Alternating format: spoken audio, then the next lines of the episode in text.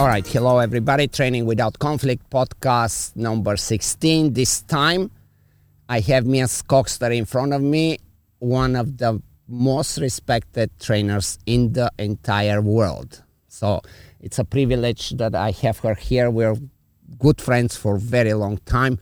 She's been here for what, like a month? Almost a month. Yes. Almost a month. And yeah, just just watching us train and whatever. But for the people that don't quite know who you are, how many times you won the world championships in IGP? Uh, I have won uh, IGP World Championships uh, twice with two different Two dogs. different dogs. Yeah. And how long like like when when was the time that you decided that dogs is something you wanna go for like that's your passion like what well, was actually, like I started like immediately when I was like I think four years old. I wanted to have a dog, but my parents were like not dog people, and so eventually I got a dog when I was 14 after like um, food strike and I like and, it and and lying to my parents that uh, Belgian shepherds are like low maintenance dogs, that they differ from German shepherds and all kind of stuff. Then I got a dog. So you already had your eyes set on Belgian Shepherd I wanted to have a German shepherd, uh-huh but my mom was afraid of them. So I knew that I must find a similar Compromise. breed. I must find a similar breed. And I, I read all the books from library, what I got, because it was time before internet. yes And then, then I found out that, you know, Belgian shepherds are similar. Yes. As far as training, like how how did all go for you? Like when did you I- realize that there is because it's one thing when you have a dog and you do some cool Yeah. stuff, but then there is a point in time where you're like, okay, this can go very crazy. Yeah, yeah. I think I like uh, already with my very first dog. I, I went to the field immediately when he was three months old. But they, they, they immediately sent me back home. They said that we start training dogs when they are one year old. In those times, That's it was different. And then I went to summer camp when he was like nine months old. And I tried all the sports there, like searching, obedience. I even wanted to try IGP, but the trainer said that they don't do this with beginners. So I tried everything else, like tracking, searching, obedience, and agility.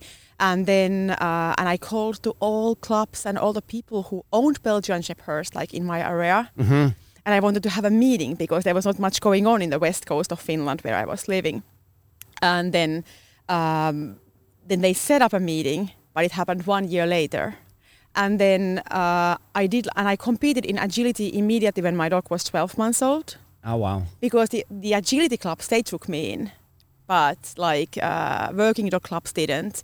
And then my dog was two years old when we finally had this belgian shepherd meeting.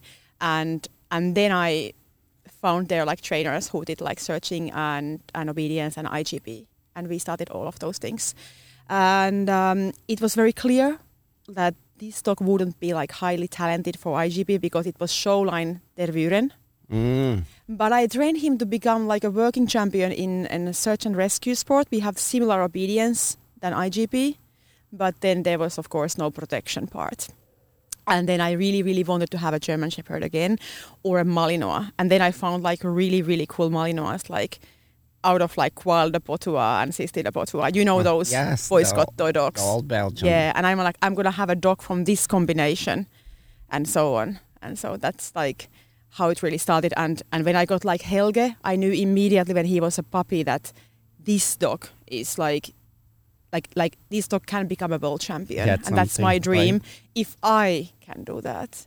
So I'm gonna. Hopefully, I'm not forgetting my questions because I'm gonna have to. Sorry, my long answer. It was no, no. I really. This is what I. This is what people want to hear. So, when was that time when you realized that you actually are really good at what you're doing? When I was standing next to you in the podium 2007 in World Championships, I was the vice world champion. You were the world champion, and I was like, "Come on, I'm here with like legends. Like Ivan is right next to me, and there was like Mario Versip Mario. on the other side. He was a former, I think, triple world champion or something. And I was like between you, and I'm like, my dream has come true. And if I never ever in my life achieve anything, nobody can take this moment away from me. Yes, That I, I, remember. that, yeah. That, that was, the a very because we have this picture uh, of the podium that exact picture. Mhm. i have it in my training room and we were talking about it about like a special time Mhm. and and you change my special moment because it it really is a much more special than becoming the world champion like we cannot take away world champion is a world champion and Yeah. especially when you do it twice or three times it's not a you know one time hit like you always you Yeah. do it right but i always used to think that it's a that was my high high moment becoming the world champion. And after talking to you about the that moment that you're on the podium and for me that was the same. Like i Yeah. you totally changed my thinking because that was uh, when i got second time second place at the world championship next to knut fuchs and and coming from the states uh, it was like okay we're here right so that's Yeah. cool um, now you mentioned about helge what uh, what does it make like we we know like we i mean we've been training for a month here we i remember us being in finland in 1 a.m in a i don't know freezing cold winter time out talking dogs and doing heeling i don't know if you remember this Yeah, but we were I like do. Yeah. I mean, just that's what we do, right? But what make? How do we decide? How do you decide that? What What do you feel when you see a dog, as you said with Helge, and it's like, okay, no, he he has everything what it that takes. potential, right? And Yeah. there is there is a. I think it's a package, but for you, how do you? I know it's a feeling, but what is it more? Yeah, I think it's like uh, when we have like a dog that you see that it's very talented in protection. It has like, it has the the self confidence. It has the poise. It has the um, braveness. It has the courage, the grips, uh, the the motivation, the enthusiasm to do this work. And then also that I think the one important part is for me that the dog has like self control you know that he's like balanced dog because i think that if we really want to reach like like like excellent results from competition to competition we want to have a reliable dog. So it must have also like uh like very very balanced character. If it's like too He has to see the picture correctly, not just go in one extreme, right? yeah because if it's too extreme dog too low self-control the environmental stress can affect on the dog performance. I think that that, that you know there are a lot of people different helpers noise all, all things are like different than in your training but if you have balanced dog it, it can ignore this kind of distractions. And often the dogs who are like extremely fast extremely like um, like explosive they let the environmental stress affect themselves more. So i kind of like search more for balanced dogs and i think it's like that's the one thing also that, that we have the connection with the dog that we feel Right. that you know i think that's also important but but also i believe that we can build if we are good trainers we can build like amazing connection with different types of dogs And when you have um, how how do you remember how old was he when you were like I I really think we are doing this together? i think um kind of like i had the, all the time the feeling since he was like like like a little bit all the time like since he was three months old when he first time took like a hard sleeve. And he Mhm. was a little puppy and he was carrying it really proud and I was Like like, you know that yeah like a king. And I'm like like like this is the dog what I have been wishing for. But but of course like um um I think after the like what of course like the real thing uh it, it came like true more and more all the time. I think when we had some some struggles in tracking, and when we were able to solve those struggles there, it was mainly because of my own, you know, training skills and and, and the training Right. what I did before for him. But when we when we when we fixed those and he did his first uh, IGP one, I think it was very clear that this would be a dog that I can I can Mm. succeed. But still, you know, like until we really did this vice world champion, you know, uh, results. Yes, there is a lot of questions still. Yes, and then it was Yeah. really like this really has come now true. What about the maturity? Like because like what I, what I where I want to go and help some at least some of the people that listen to the podcast. I and I don't know what your take on this is, but I find that there's this really strange fine line to make the decision if that dog's gonna make it or not. And sometimes we need to wait, and sometimes we are too quick to to say no that's not a good Oh, dog absolutely. right and Yeah, and yeah. i see a lot of dogs that we just didn't recognize that they were just not ready at the moment and we didn't give them time or on the other extreme people get stuck with a dog that just cannot take them where they want to go Yeah, but you know, I think it's it's very interesting because, like, uh, like with Helge, he had like a medium food drive or n- not that super high. He was also a more calm dog, so he wasn't anyhow talented for food obedience. uh-huh. Also, my skills were Yeah. not super, and so, but you know, uh, I, I could for sure like nowadays train him better also with food. But however, he wouldn't be a dog that would look like awesome in obedience like with food. He like he started to bloom immediately when i like changed from food to prey when he was like one year old, and I did then like three steps heeling and reward, three steps heeling and reward, something like this. When he was like twelve months old, he couldn't do any more, and I think this is, um, you know, I, I think that people are too focused on how good the dog looks with with food. You know, how active the dog is, like how much you know energy he puts for the food. And that Mhm. is not so important if you really look because like it's just a transition stage yes, right? yes yes. We don't need like a extremely food motivated dog to make great results. And so i think that is something that i think the first kind of like typical mistake what people think. They are like oh that's a super dog who can do like super active heeling with food. Mhm. and and and I just like with with a like with um like with uh, all of my dogs, but uh, Helge also like need a lot of time to like build his like fighting spirit great, and then and he, then he made like very great progress very quickly, like after that. How is it in the winter when you train? Like you, I mean, you have indoor places, right? I mean, Finland, but still kind of difficult if if it's a big stretch of time where yeah, like tracking we can't do.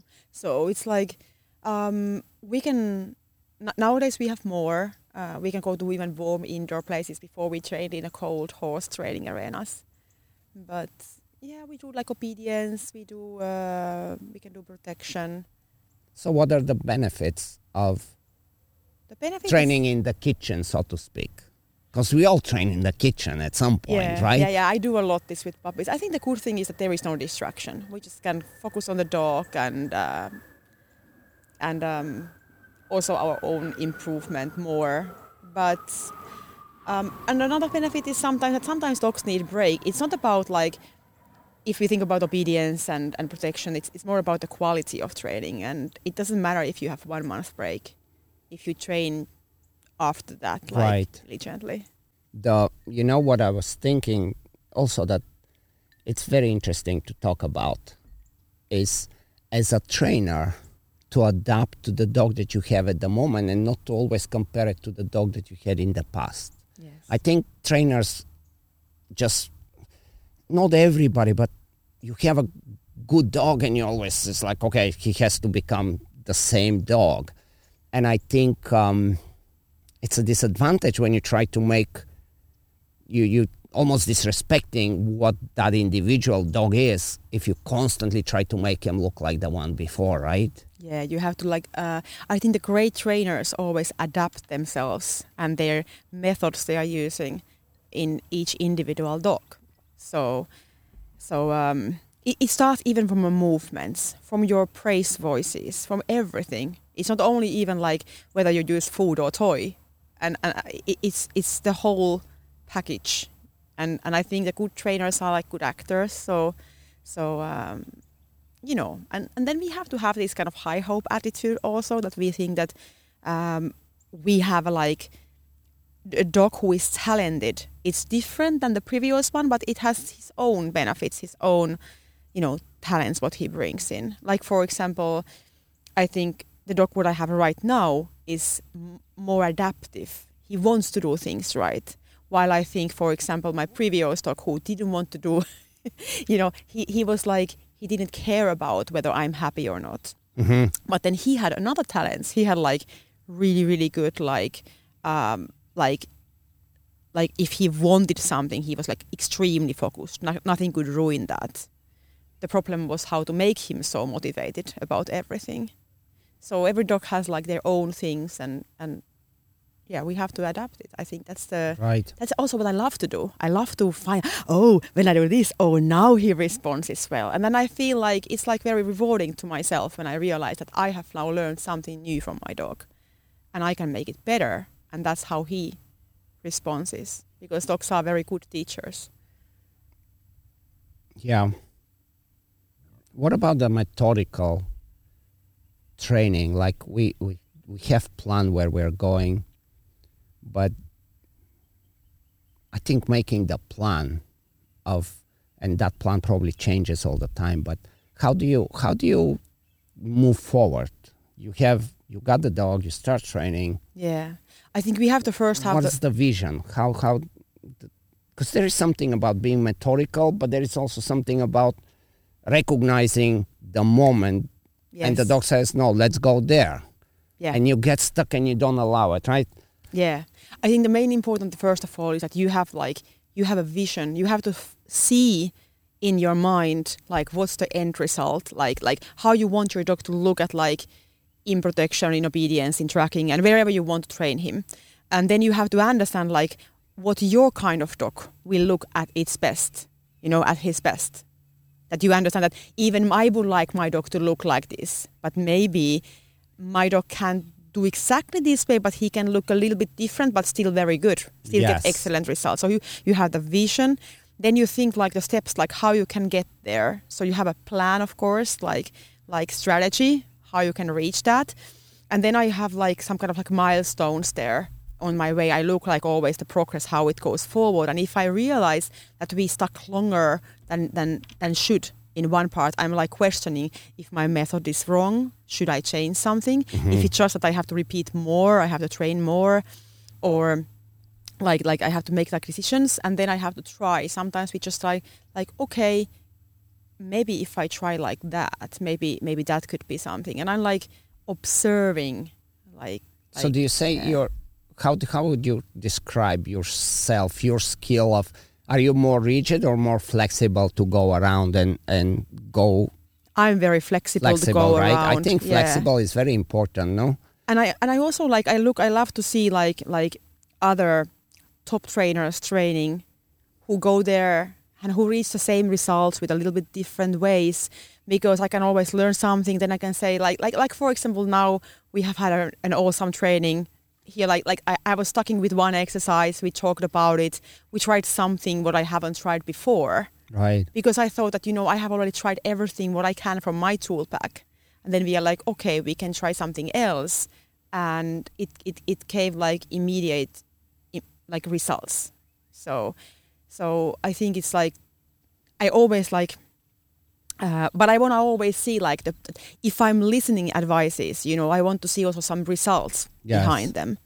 rules are important because if we don't know the rules and if we don't if we don't watch where the competition what the trends are and don't understand how to make points Yeah. right it's it's a in a way it's a chess game what we do we have to say okay my dog's not going to be able to sit the same it's just not possible to sit physically the way some other dog will Yeah. I'll leave that alone. I'm not gonna push it, but I know where I can get my points back, exactly. right? Yes. So knowing rules and knowing how to find for fight for points Yeah. when you're competing. and for giving some little like don't try to break the dog you know don't try to like like it's like how to say you have to understand that what are your skills what is the personality of your dog and then decide to do little compromises. Exactly like you said, that I can get the points and where the big points are coming, I can focus on those exercises, and because there my dog can like shine. Right. And then deciding that okay, this thing here is gonna be half point away. I'm not gonna like try to get that half point, you know, in in like like a too ob- obsessed obsessed. Right. Obsessed. Yes. yeah. Yes. And then just okay, if I lose Because it's very easy to get obsessed Yeah, when when yeah. something is not quite how you want, and then you. But then it's like you're starting to pocket it, and instead of making it better, you make the dog more aware that he cannot do it. Yeah, right? and yeah, exactly. And then you also get more when you get more obsessed. Like when the, when the trainer gets more obsessed, it's also that uh, your mood is not like good for the training either. Right.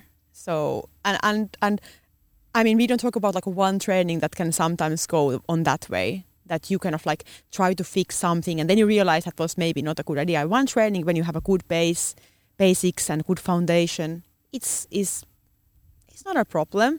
But then you have to be clever trainer and realize that that is not how I want to bring my dog forward. This is not good. I have to change myself, and it's also about also that we learn that even we are not always satisfied. That we learn to act. You know that Yep. you know, and I have a really really funny example of this. Like my previous dog was not good in sit from motion. Um, and then um, I knew he's gonna make like a very good, and he always makes like I want him to do like a relaxed sit. It doesn't have to be super fa- super fast. And then my assistant trainer, like there was a once a training that I told them to say super when my dog sits or good when he sits, and then um, uh, if it's like especially good, they can say like I think super. And then good when it's not so good. And they forgot to say me anything. They were like talking with each other. And then I turn around and I'm like looking at them. I was angry. I didn't hear any feedback. And I'm like, was it not good? And they were like, yeah, yeah, it was one part. It he did it like, like very good. And, like, and then I was like, then I of course reported my dog. And then I questioned myself afterwards that why do I even need this information? Whether my dog was like two parted or one parted or something. If I if I anyway I'm going to reward my dog. So I'm not going to give him any correction. I'm just going to reward him, like no matter how he does it. So mm-hmm. why do I need it here? And then I told next training to my trainers, like my assistant trainer, saying to me that tell me super, no matter how he does it. Tell me always super.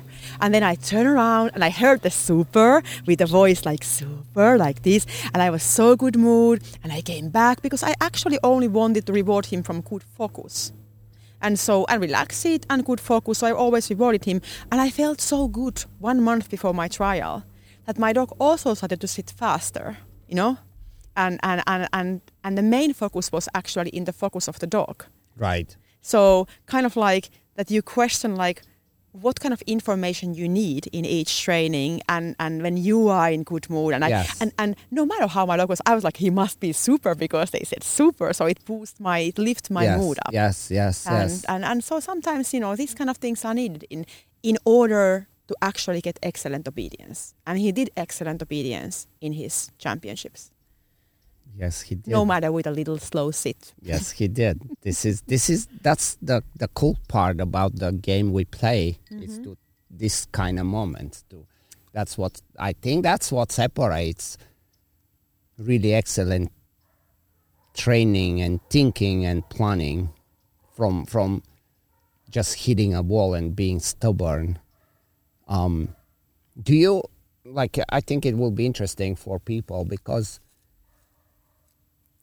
many, not everybody, but many want to be where you are. That's the motivation, right? We get inspired just as your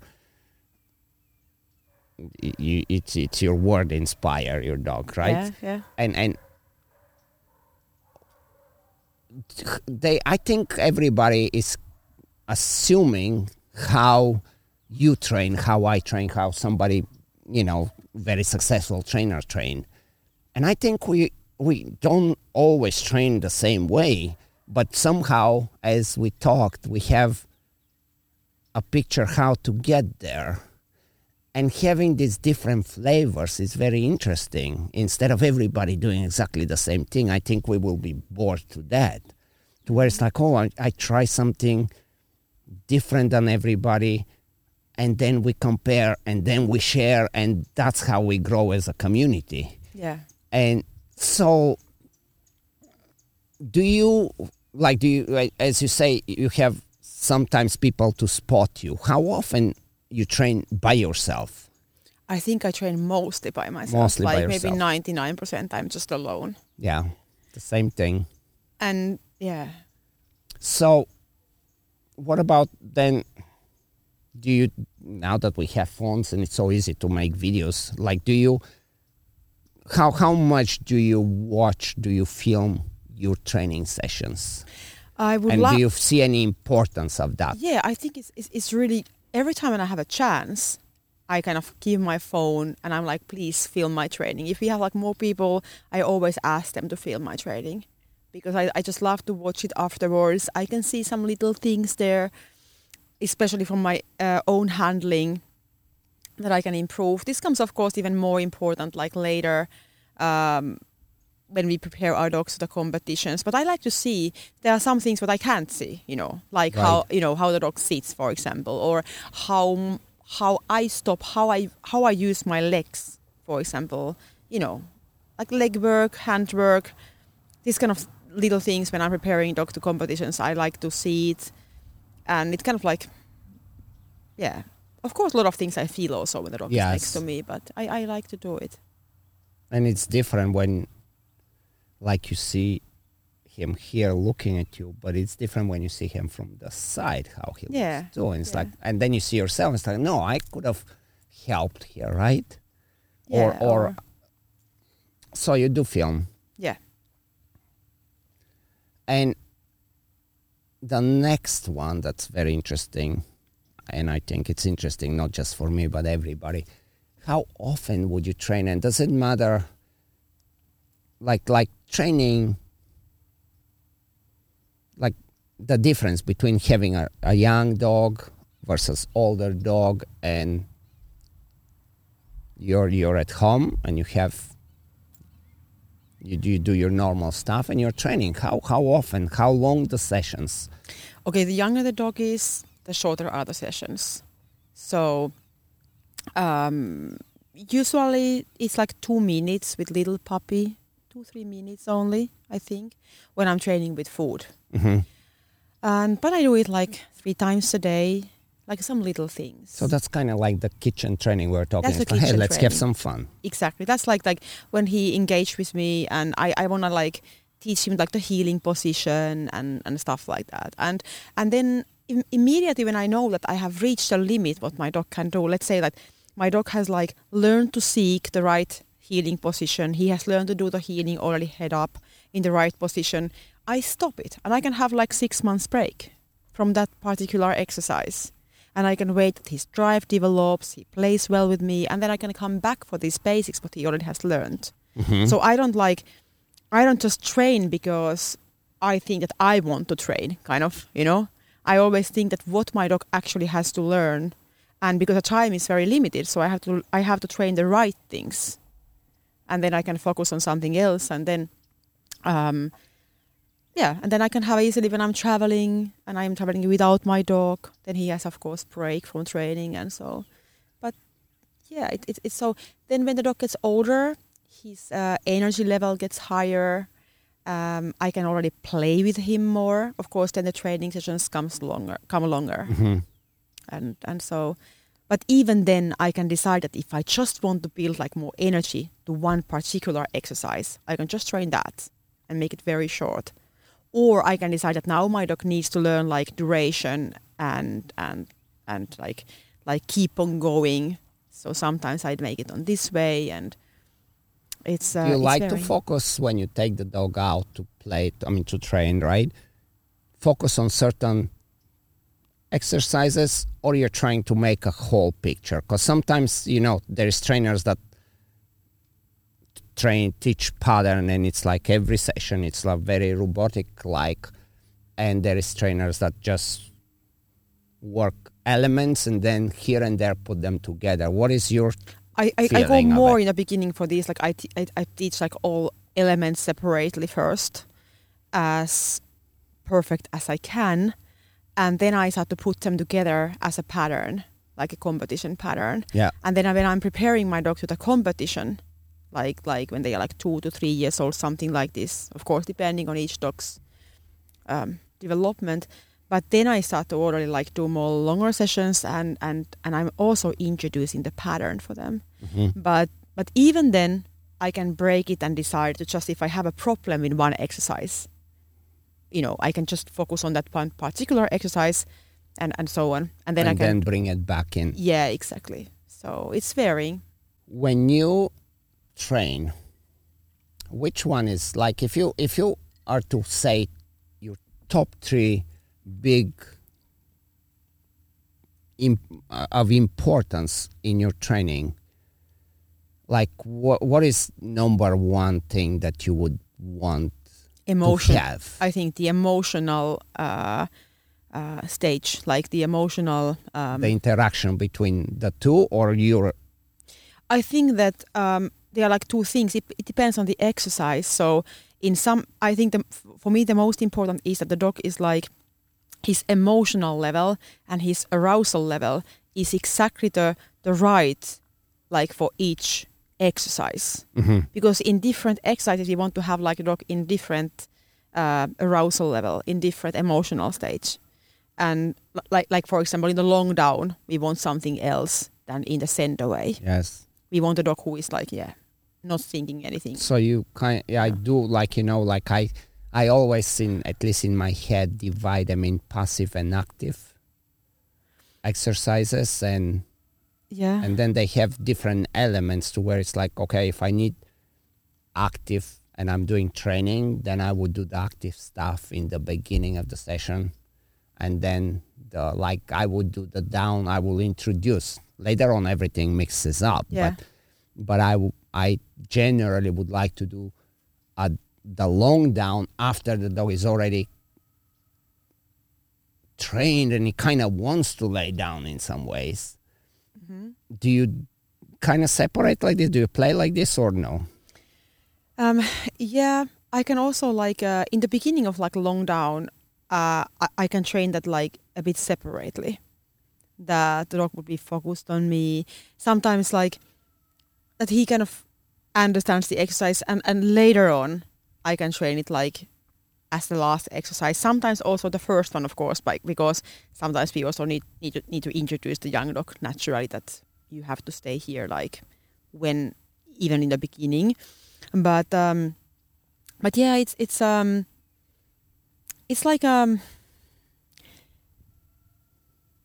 it, it it's like a varying very much this. Sometimes I, I do like I- feel that now I need to focus on making my when I want to like stabilize a certain emotional state, for example, the retrieves and send away. So that's for sure that I don't train first heeling then.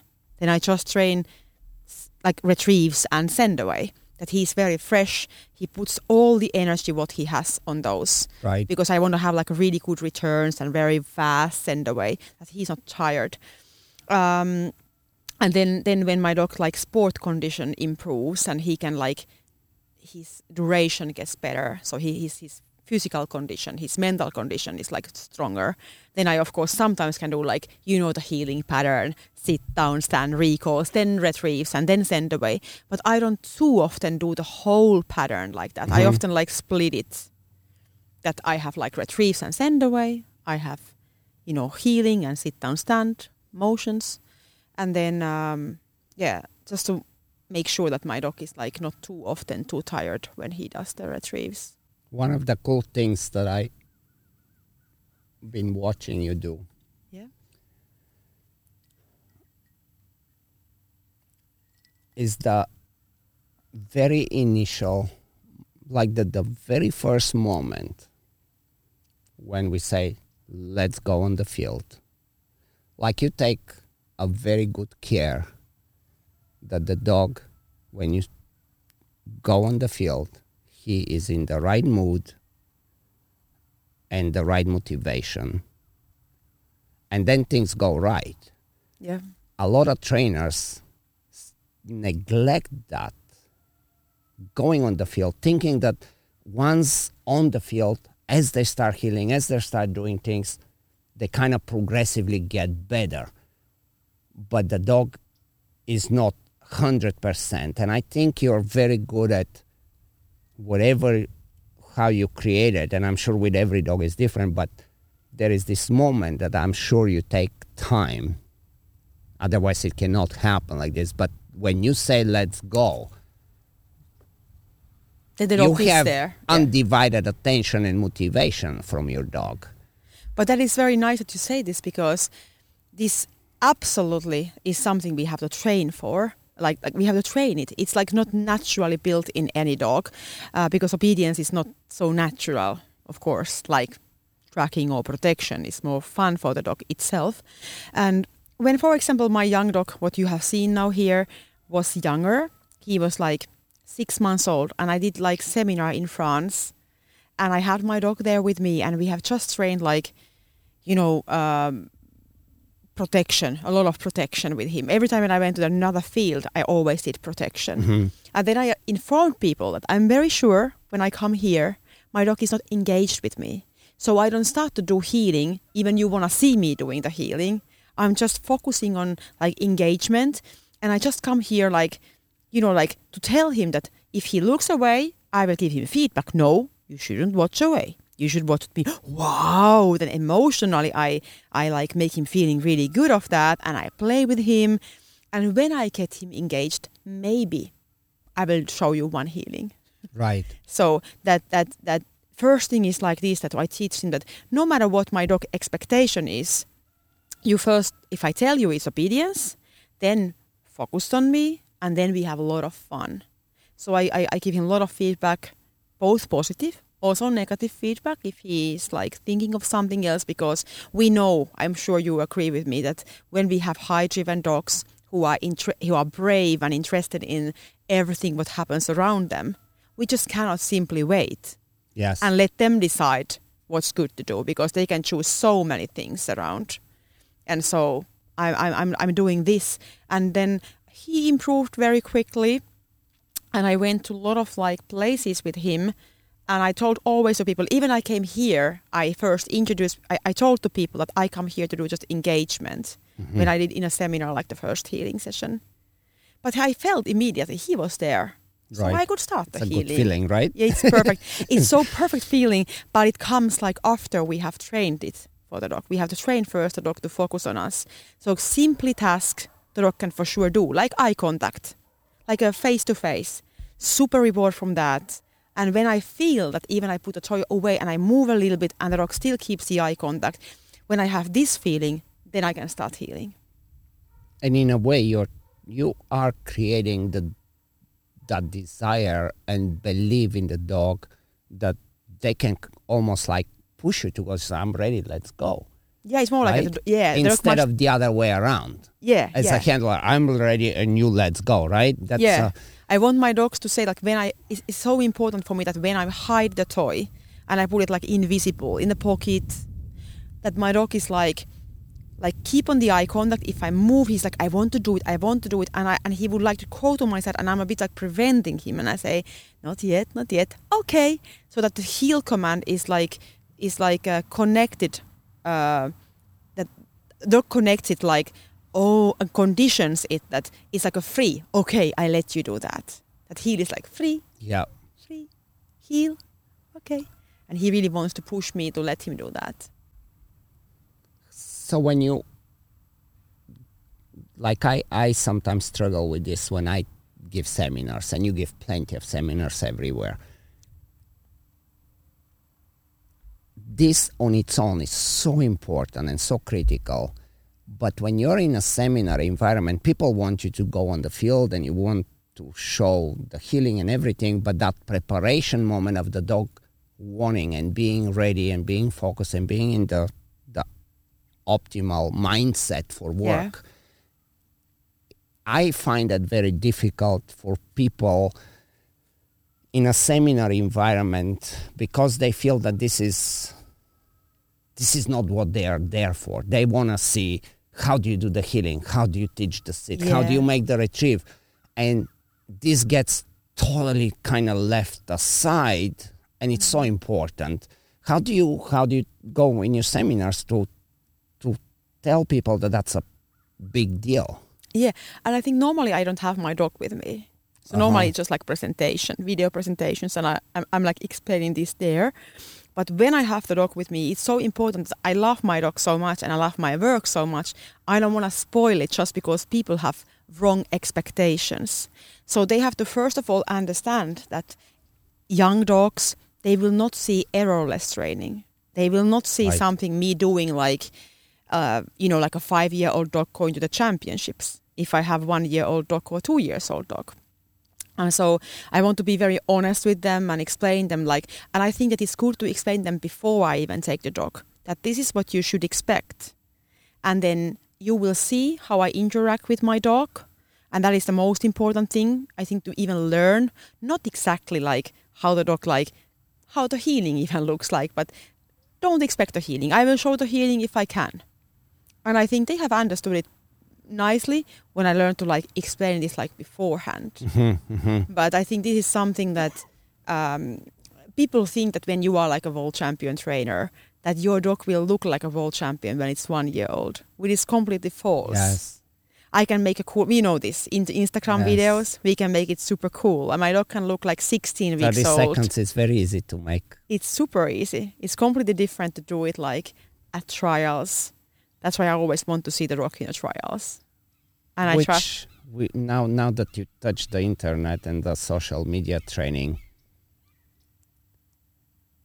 how how do you feel? Like, I mean, there is the benefits, of course, of being able to see so much, but how how do you feel about the the Instagram moments of okay, well, this is a good heeling, this is good heeling, this is like, do you feel the training community benefits or it's a little bit of disadvantage when they watch this kind of videos I think it's like both. The good thing is we can inspire people, of course, by Instagram. We can show good work. I'm really, I'm also thinking it's a bit disadvantage that people, they they kind of like, um, they maybe think it's too easy. They they learn that they own because nobody shows errors The- in the- Instagram. right. The Yeah. struggle. Struggles and everything what we all have to face in order to get where we want to. And um and also like like when i posted a video of my dog doing like 16 weeks old like a perfect heeling with a perfect position and he was only able to do it with with no distractions in my home field. And i couldn't even go with the with a strange field uh like like i don't even know if he would play with me there well you know? Because Right. his prey drive wasn't yet that open. And um and, and and sometimes i'm thinking that it's like making people believing like like something fake. And and then in the seminars i always explain that you know this is the perfect instagram video. But that's how we really do it. And that's how we really reach it. And so that people don't they, they have to they have started to learn too much this kind of errorless training that oh i don't want to make any mistakes. You will do mistakes honey. So just take it as it comes. And then we can fix the mistakes. Mistakes are part of learning no? I mean They it's. A, it's very easy to navigate. It's like okay that's that's the wrong way. That's what we like. Yeah. Versus focusing on the right way. I, I also I also am so big on trial and error. I think it's it's like okay, well that that didn't work, did it? Let's see how we can make it better. Yeah, Um, yeah, and, and I think that um, um, like when you mentioned before about um, like we all aim, of course, like to train dogs like very conflict free, and and what I think that the good trainers like you and and like like all the people we we, we have had here Right. like like this weekend um it's like the good thing like even we have a bit different approach like how we like like with our how like the methods and so how we go there but the good thing is that we are all like very much focused on emotional communication right. like we and we are good at that and that is something what you can't learn in the books Yeah, you it's know, the it's the make making the dog truly believe that they they're capable and that they are successful. yeah and you can make like the dog believing that that that you are proud of the dog and they can Right. feel the pride in your voice and they can feel the the kind of happiness if you want to make them more delighted you can make them feeling calm and it's like how you play with your voice how you interact and i think that this is what i really admire in all good trainers that they that's the that's the key It's there. of- yeah, it's yeah there. Yeah, that's very Yeah. interesting that it's yeah. and, and I think this is like, and I think that people should focus not so much like, like the technical way of teaching, like a heeling, for example. They should focus on more like how we interact with the dogs, how our bo- what, what our body language tells to them, how we talk to the dogs, our timing, of course, but it's much more than just timing. And I think this kind of like when you have these four like four The quadrants, quadrants, yeah, yeah. and this kind of beha- behaviorism, it never gives answer to all learning because dogs can also like model and copy humans they can feel emotions and and and that is something important we have to like in addition i mean f- this there are a lot of things we can learn from theory but then there is also a lot of things we can just learn by you know trying and watching how the good trainers are doing it. We could learn so much by that. Yeah. It's a it's a that toss up between theories and hands-on and hands-on it's in How- my opinion is so big. It's like sometimes i like I, I would go i don't know in any country anywhere and i would look at somebody with a, just a dog not doing any sports or anything and they have that thing between them and their dog. Just because they like the dog and the dog likes them and they have come to some agreement how they do things. So even if they go to the park and play ball common you language. see that yeah and i think this is um, i think we all have it inside but when we think oh i'm gonna be this big trainer we neglect that part of being being yourself and and really looking at the dog as a as your buddy as your friend. It's like hey we're gonna figure it out and we're gonna make this. It's not necessarily let's go that system and we go strictly strictly to where it becomes so uh, uh, artificial that the dog is like that's not fun like you're not having fun with me. You're just making me do things. And and then we end up where, where i'm going with this is the kind of circling back to where we were. Creating a dog that wants to versus making a dog do. And they both have the place but mm-hmm. a dog that to, to create that dog to want to do things with you to really be like this kind of seeking mode. right and Yeah. then we are at times no you have to do it this way but if we start with you have to then we can it's very hard to make the dog want to right Yeah, and I think like like uh, when I saw the book in your library today about Jaak Panksepp, Mm. and he talked about this seeking mode, that what is very like pleasurable itself. And I think when I train my young dogs like to learn new things, I'm aiming for this kind of like the dog would be like, oh, you have. Like, like like like the handler has something what I want. How could I get that? And I'm like, yeah, you have to keep on trying intrigue them in, yes intriguing like and it's it's it's like they and, and when we get our dogs to this mood and they like they like oh i have it here and how could you get it oh you can yeah see really the right position like And- you even when you i mean during the seminars and everything when you start doing this and you're explaining it to to the handler and it's their dog and you start talking like this and the dogs get so intrigued by you and and i mean the handler the owner becomes almost secondary just because you you bring that curiosity and that like yeah, ah, and they're mesmerized like oh i want to do things with you. Yeah because like no matter what's like our like like with humans we can talk like we have the language. We talk english we talk finnish whatever and and you understand my words. But dogs are very good in picking at picking up like emotions. And so when we when we and I talk, if if I would talk to you like right now with this kind of like very boring like driving instructor voice, it sounds like it's it has its place in the dog training. This kind of good boy, well done, like that. But if I want to make the dog more exciting, I I, I intentionally change my voice. And I think if we play a little bit with, ooh la la, I have something what you want. Yeah. I have the food Yeah, here. there you go. yeah. And they're like, oh, I really want to have that, you know? And it's not only the voice, it's my whole um, like, Oh, yeah, like it's- it's- expression with it's- the with the body also. I can raise my eyebrows like, ooh la la, if there's a camera. Something. Yes, and they Yeah become they they're they're they, they become feeling that emotion. Like, they're like, oh, she really is like excited. this is really special. yeah, she really has something. And also when they come with that, oh, oh, oh, oh, oh, I Right. was. It was not my intention to give all of that to you, but you were so greedy, so you got it.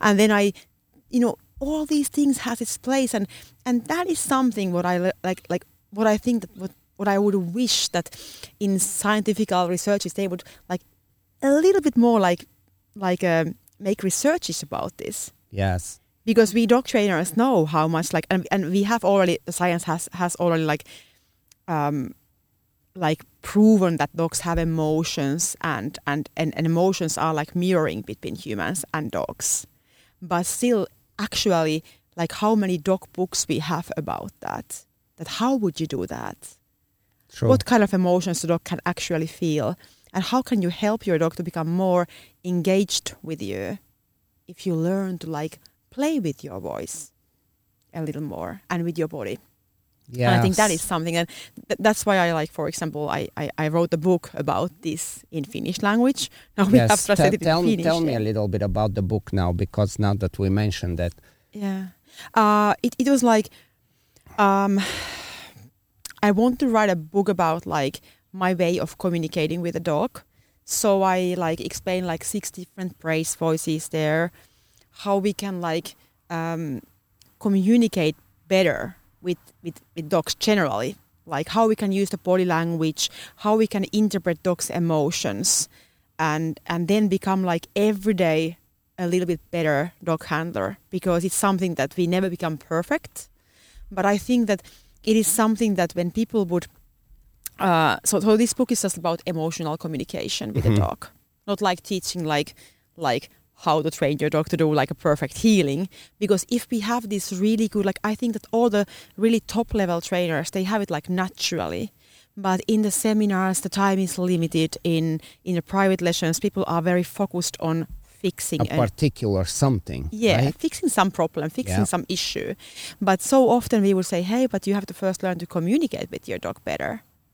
And then we can come back for this problem, what you want to fix.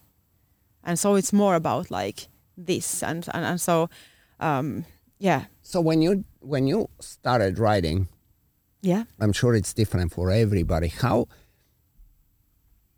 when when was the moment when you said, "Okay, I think I have enough now that I can make that book," and how how did you end up writing the whole thing? Oh yeah.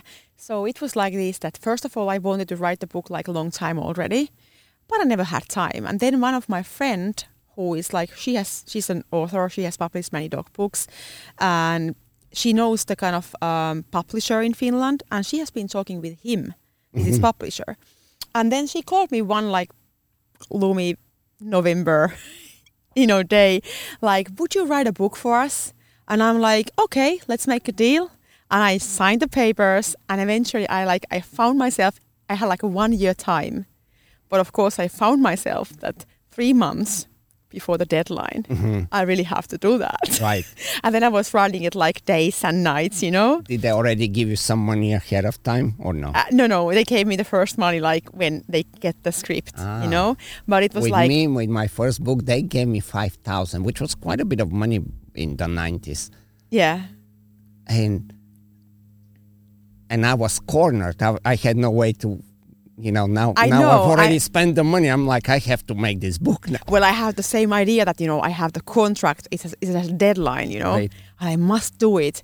And I just like went to my friend's like summer cottage like for three days when I started, and I'm like, oh gosh, I have to get it done. But eventually, when I started to do that, it it went like the first like I think the first like fifth, the first maybe 30 pages were the most hard, like Mhm. when you were like, in, your- you know, everything. But then it went like, like, like I knew, I knew what I'm gonna write. They wanted to have originally more like a theoretical book about like how to teach a dog to do like a recall. And The- I'm like, no, no, I'm not gonna general book of and I wanted to write a book about emotional communication. And then we came off like they, they liked it like eventually how it was. Yeah. But I'm like we have already books about like plenty. Yes. yeah, but we don't have books about this. And that's my my special way to do it and I want to like explain it to people because people are asking like what's your secret? Well, that is my secret.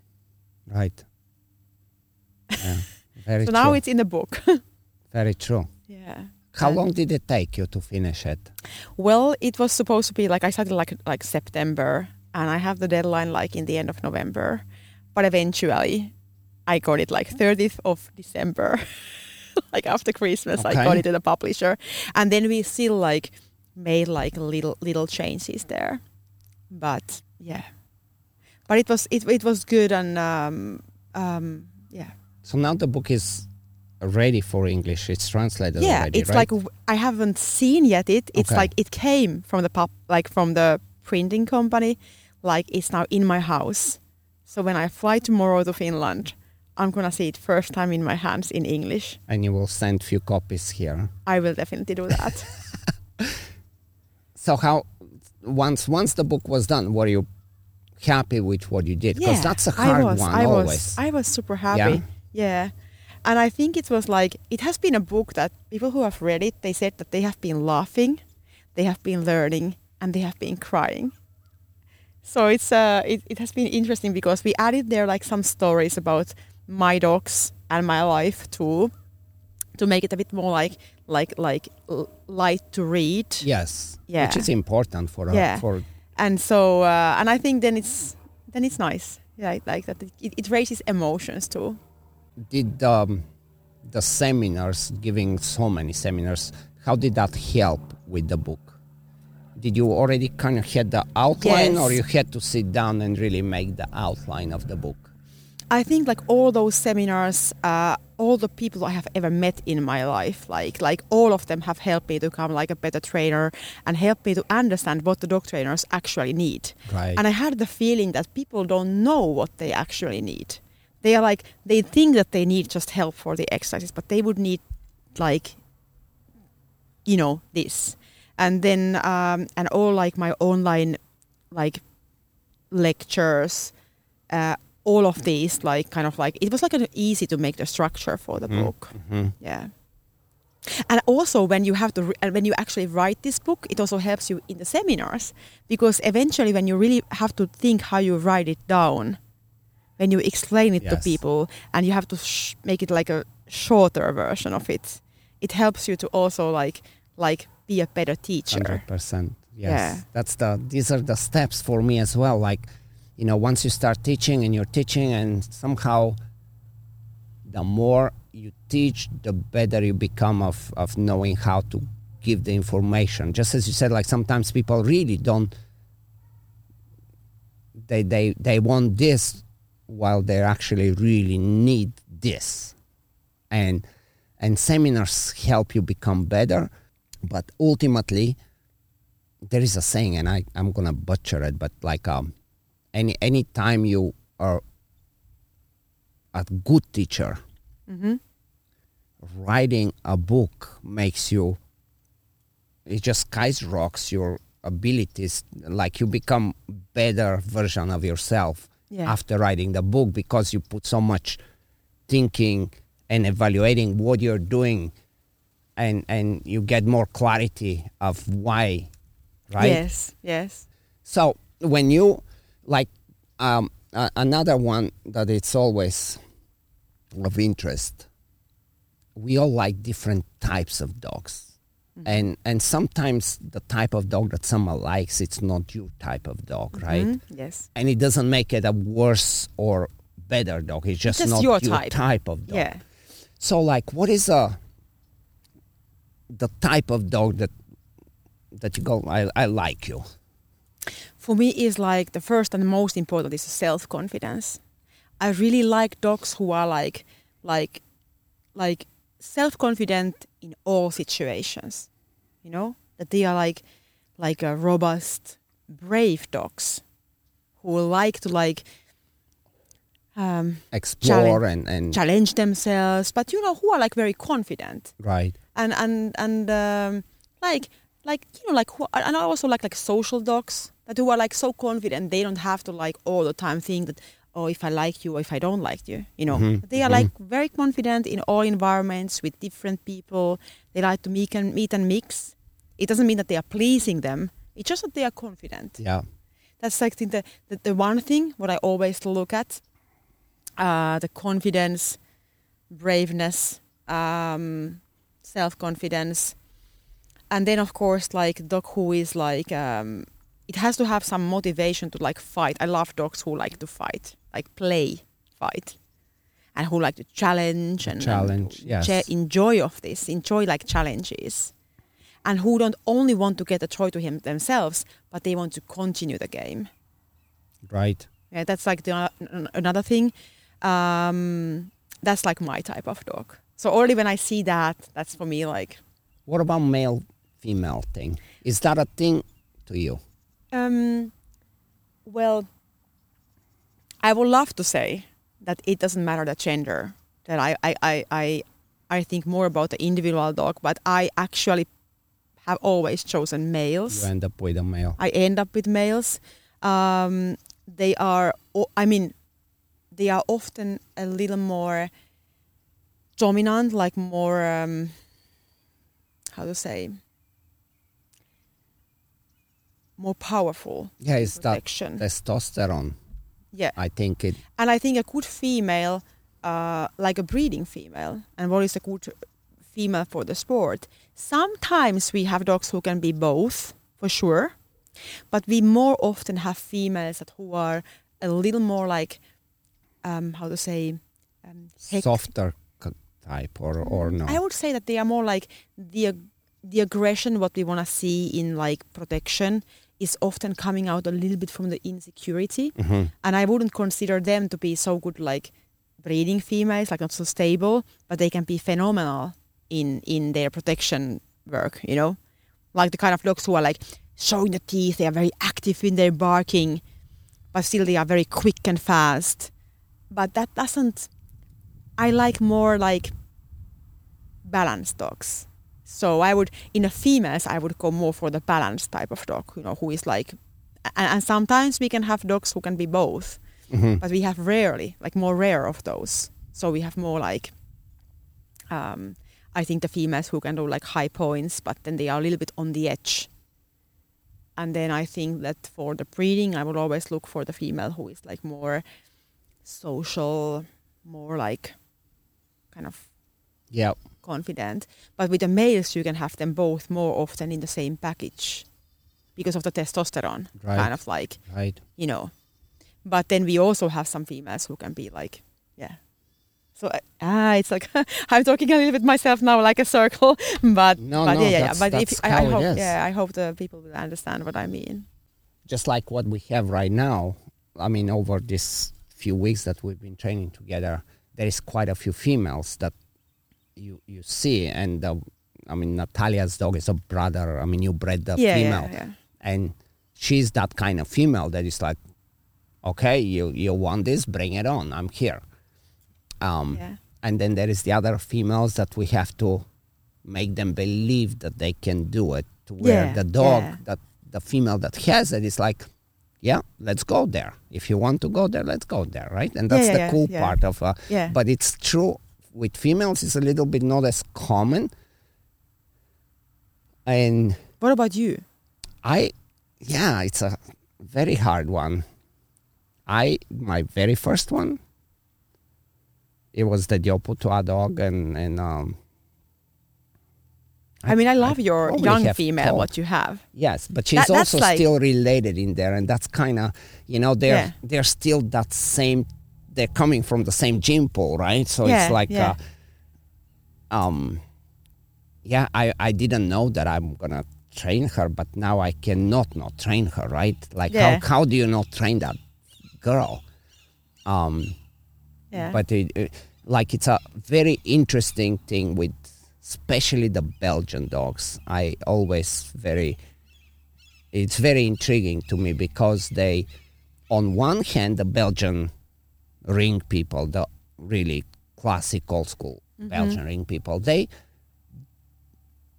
all their concern as far as breeding is to be a good mom and to come from the right genetics. yeah, yeah, But they still produce a female that you can make sport, high level sport. It's mm-hmm. not just the I think the most actually like I haven't seen many females that have really go- gone to my heart, but the ones who have done that are coming from the Belgian ring lines. yeah, I I I'm almost convinced that if I don't know what it is with the Belgian ring sport, how that program makes the selection of a dog. Yeah. But it in some ways, in It my does. opinion, it's the best selection. I really agree. I really agree. because we have like let's say the Germans have the DMC and they have the Körung and and somehow they're two different types of dogs, right? Like it's a and not that they're the one is better than the other, but it's a different type. yeah. And the that Belgian program, Has something in it. I'm so glad that we still Have it. have that, right? Yes. It's like a, yes. that should never go away. And I think it wouldn't be the sport I would do, but I, you know, because I, I'm so born to this IGP. You know, Yes. I, I was, you know, that's that's my sport, but I still like very much respect like what they have done and how good dogs they have produced for us over the years. breeding is very it's a interesting it's always interesting and how how many breedings you've done so far Uh, not not so much. Like I have, um, I usually breed like whenever I need a dog, or like e- Uh-huh. one one litter in like every second year because the dogs are living inside my house, and I'm always excited to do that. And when the puppies are like seven weeks, I'm like I'm so done because I do my best, you know. But it's more like that I'm happy they go to new homes now, Yes. and it takes time for me to recover. again to do my best after two years. but yeah, I have like um, maybe like like with my current like uh, kennel name, I have bred like I don't know, um, and then also with my previous, uh, I was like um, with my previous husband, we bred Yeah. some dogs, so maybe about 150 puppies, Okay. something like that, but not not so much for sure. one of the hard ones for me used to be now because i think it still would be difficult if i breed something outside of what i know mm-hmm. but i'm pretty good of telling right now but i used to make a lot of mistakes of selecting Like I would always, and we're talking way back when I started breeding, and for for quite some time after. Somehow, I get fixated on a dog that was showing so much as a puppy, and I would miss the actual really good one because that one was just always in your face and you always see that one. Do you know what I'm saying? Yeah, I know what you say. Yeah. And how, how confident you are when you make a breeding to to point out the different so the the the really not so confident those they're kind of easy but then they're not because sometimes something snaps and here I am I'm ready now right? And I, I, I can hear what you say because um, I, I think it's like um, that what I have learned, like like how to, for example, select a dog like to myself from the litter, like what I have learned, my mistakes and everything, would be that I would look more like for the balanced dog, like who who doesn't show like how would I say who has nothing what irritates me. Let's put it mm-hmm. in that way. Mm-hmm. So he doesn't have to be the best biter. He doesn't. Ha- he, he doesn't have to be the best eater, but he should have like nothing extreme. You know, nothing also on the other side extreme. like like like kind of like the balanced puppy. I think they have often been the best ones as an adult. But also when selecting dogs like for breeding, like just like when you make the combination, I have done a lot of also there like mistakes. I always I always wanted to have like a very strong dogs for breeding and I thought that when you select the best, for example, female, what you can have in the litter on the field, that this would be the best female for breeding. And then I used that for the most dominant, strong, robust male I found. And then, um, and I had like another female who was, for example, the sister of that best female, who was actually like just like a balanced, more balanced dog. And I used it for the same male. And the puppies were like just better Right. not so sharp, not so uh, like um, like a not so super high driven, but just like more kind of clear the in the head. reactivity level is Reactivity level right? was like yeah, not so yeah, exactly like that. And they were actually like I think like more like a better puppies. An experience I always pays attention to those reactivity kind of behaviors Yes, and how I like it. It's like, hmm, I've learned that before. yeah, exactly. and then also um, about the dominance, I think that when we are like like like what I found out was that I uh, how to say it's not only about how dominant the dog is or how strong the dog is, but you have to give also a lot of like attention to the self control, impulse control. You know, and the dog is not too impulsive. We need like impulsive dogs. They cannot be too low like impulsive either, because otherwise they wouldn't react for anything. right. But if it's like if the dog has a very very like that, that, that actually breeding is much more than just like a we cannot have so simple personality traits for dogs you know like high drive low drive no we have to have it more like that it's about how much um, prey drive fighting spirit the dog has like how much motivation to play the dog has but then there is also that how confident the dog is. There is also the self control then there is like and that is very important part there. And then also like how um like how well the dog is like reading the social cues from the human. Mhm. how much he wants to interact with humans. Because before i was like there is not there is no dogs who are like too dominant you know? And there i think still that there are not dogs who are too dominant but it depends on the other personality traits what this same dog possesses. Hmm you know? Mhm. if it's like a super dominant dog no willingness to cooperate Yes. with humans and, and What I difficulties call to them like a little bit primitive type of yeah like, more um, like a wolf I'm type on my wolf own type. a little yeah wolf bit. type of dog who don't like the oxytocin doesn't like burst in their brains when you praise them. They're like you're like oh super super. And they're like what do you want Yeah. you know that type of dogs Which are very important to still have yes in the gene pool. Yes. We need also those. But then when you have like that kind of characteristic, like combined with high dominance, like like desire to control the environment, Yeah. which is different than fighting spirit. Yeah. Just controlling human and, and all the environment.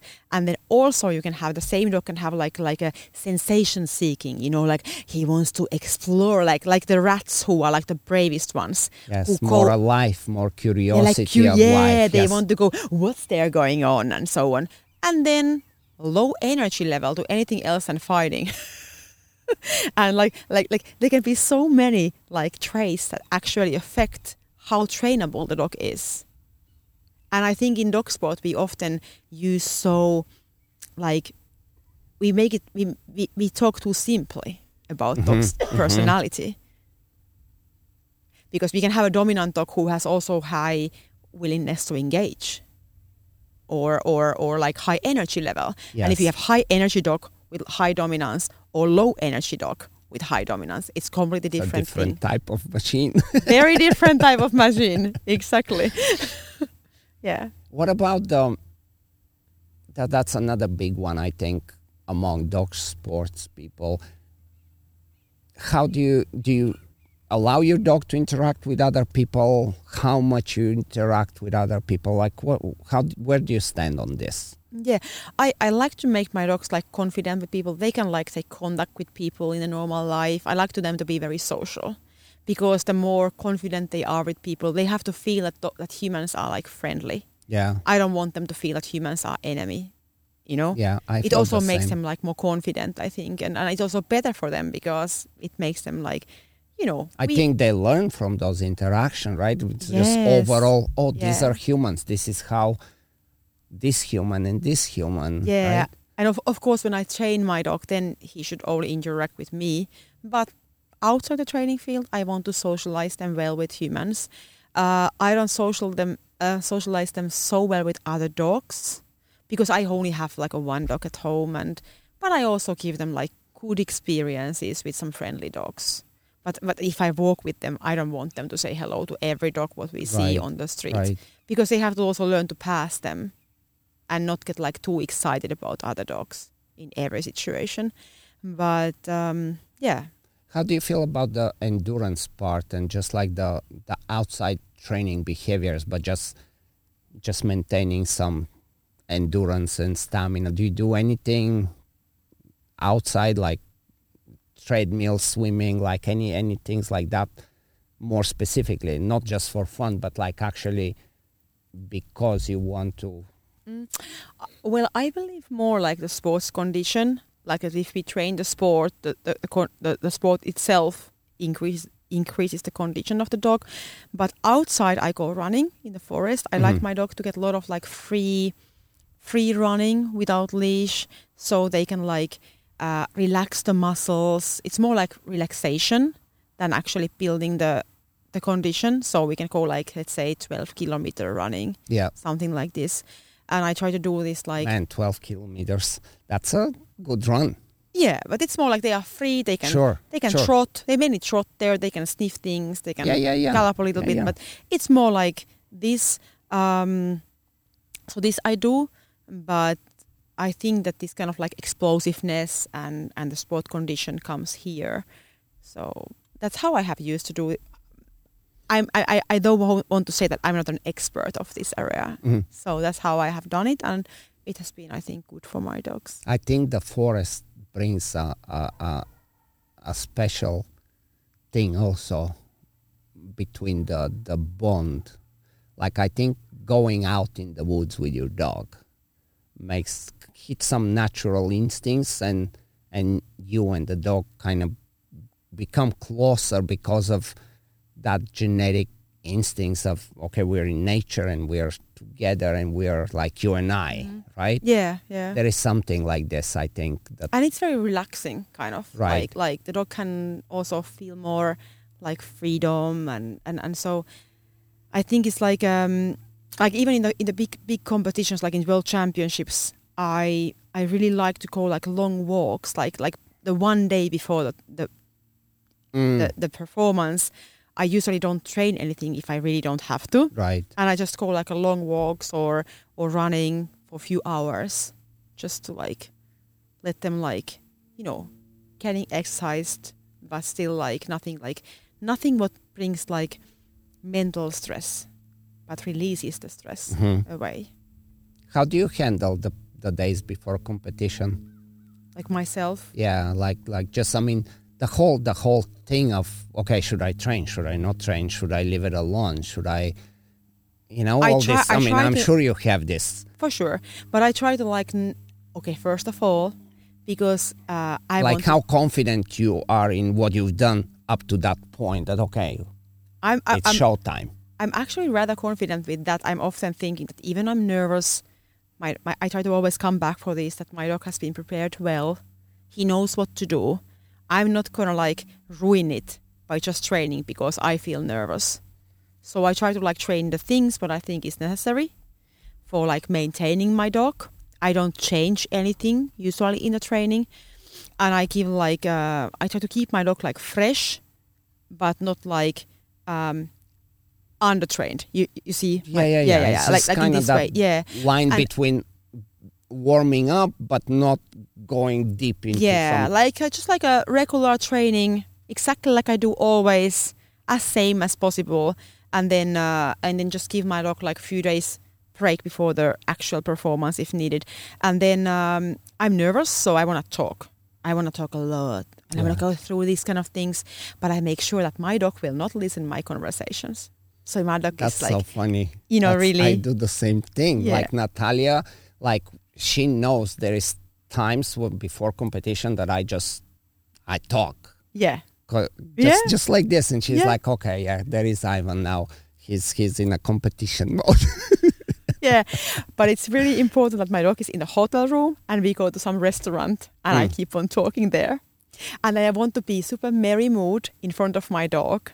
That even that I don't show that I'm disappointed of anything, and I don't want people to talk. Even even even the topic is nothing about dog sport, but I don't want to talk about politics or Mhm. nothing, so that my dog can hear that I get like too excited or too nervous or something. So I, they pay attention. Yes, they they do. pay They do. And even when I'm sleeping and I don't sleep that well, I'm like, I can't turn around now in the bed because that can wake up my dog. Like, I just keep pretending I'm sleeping. right? yeah. Do you get more nervous now as the next dog comes? Um, that you have to, because once you have the name you have, of course, everybody Will has expect the expectation. Yeah. How do you handle that? The better they the better you do, the more they expect. Right. Yeah. Um, well, actually, like, um, the, I think the worst ones for me was like the first World Championships when I couldn't eat for three days. I was just like drinking water. I was so nervous. hmm You know, exactly in left, like in Yes. France. Yeah. And and now it's better. I can only eat, but um, I think it's more like about like like uh, like um, now I have also more tools to like handle my nervousness. Like I warm Give me some tips. I need that. well like like for example like okay i talk with you know like like you do yeah um so that my dog is not hearing it but before my performance i have found out that when i physically exercise i got this tip from the theater world that when i make myself like sweating so i make like some you know like running and and i open my especially the upper you change your physiology. Yeah. And then I'm even like feeling a bit exhausted, like 10 minutes or something right before my performance when my dog is in the car like waiting for his performance or he doesn't see this and I open my voice and and this helped me a lot uh, to just like when I take my dog, you know, and, and then I have of course some mental things too and I'm sure you have competed like way much even more than me. So so also like that I I trust what I'm doing. I have my Yes. like little things what I do before I leave the house and there are some sup- superstition exactly that makes right? me feeling so much better. Yes. Yeah, like I have always the champagne in the cold, waiting for you know Yes. opening it, and I have like uh, the or certain. after or or sometimes before. I put it before to the cold. I never go to the stadium if I don't have my car fridge and the champagne waiting for there. And I go like, and I, pay, I make like a little bit space for the, you know, like I have the trophy stand at home, and I'm like, I make space for there enough. I can bring a new one there. That's that's cool. Yeah, it's you a, know, it's like- a whole uh, And- vision you're creating. That, and I have the feeling if I don't do that, I don't believe what I can do. right. And then when I get really, really nervous, I always think, and I'm thanking for those who never believed in me, and I'm thinking that I will not show them that I can't do that. I must do that, you know? And I just like things just help. There is a interesting fine line between being overboard confident in yourself that doesn't yeah. but if you don't have the confidence and if you don't believe that you can then then where are you going right like Yeah, it- it's it's almost doomed before you start yeah, it's kind of like a kind of like a joke with our friends that we do that. But on the other hand, we have to keep it as a joke that people don't think that we are like cocky, right you know. right But on the other hand, it also makes you the feeling. I have the feeling if I don't do this, it's like I wouldn't believe I can do that. So, yeah. So there are like little things like this, and then I think the most important, I think, actually in training wise, is that uh, that I I just act like I have learned. I, I think dog training is like an acting. So no matter what my dog is doing, I'm gonna show that I'm like super happy, even I wouldn't be like super satisfied And or it goes something. still back to the how do you walk in? What Yeah, who walks in the field, right? yeah, and the dog must feel you are confident. Yes. You know the upright body, how you walk, how you present your dog. And if you have practiced a lot of patterns and how you and you know the rules where you can lose the points, so you have practiced already so many times how you handle without losing points for external body helps. So it's so much more easier to do actually the way how you used to do it Yeah. than just changing it for the competitions. And also the dog feels you more confident. I think that's also something important that because I know some people who are like, I don't do it at the competitions. Then why do you do it here? Right? Right.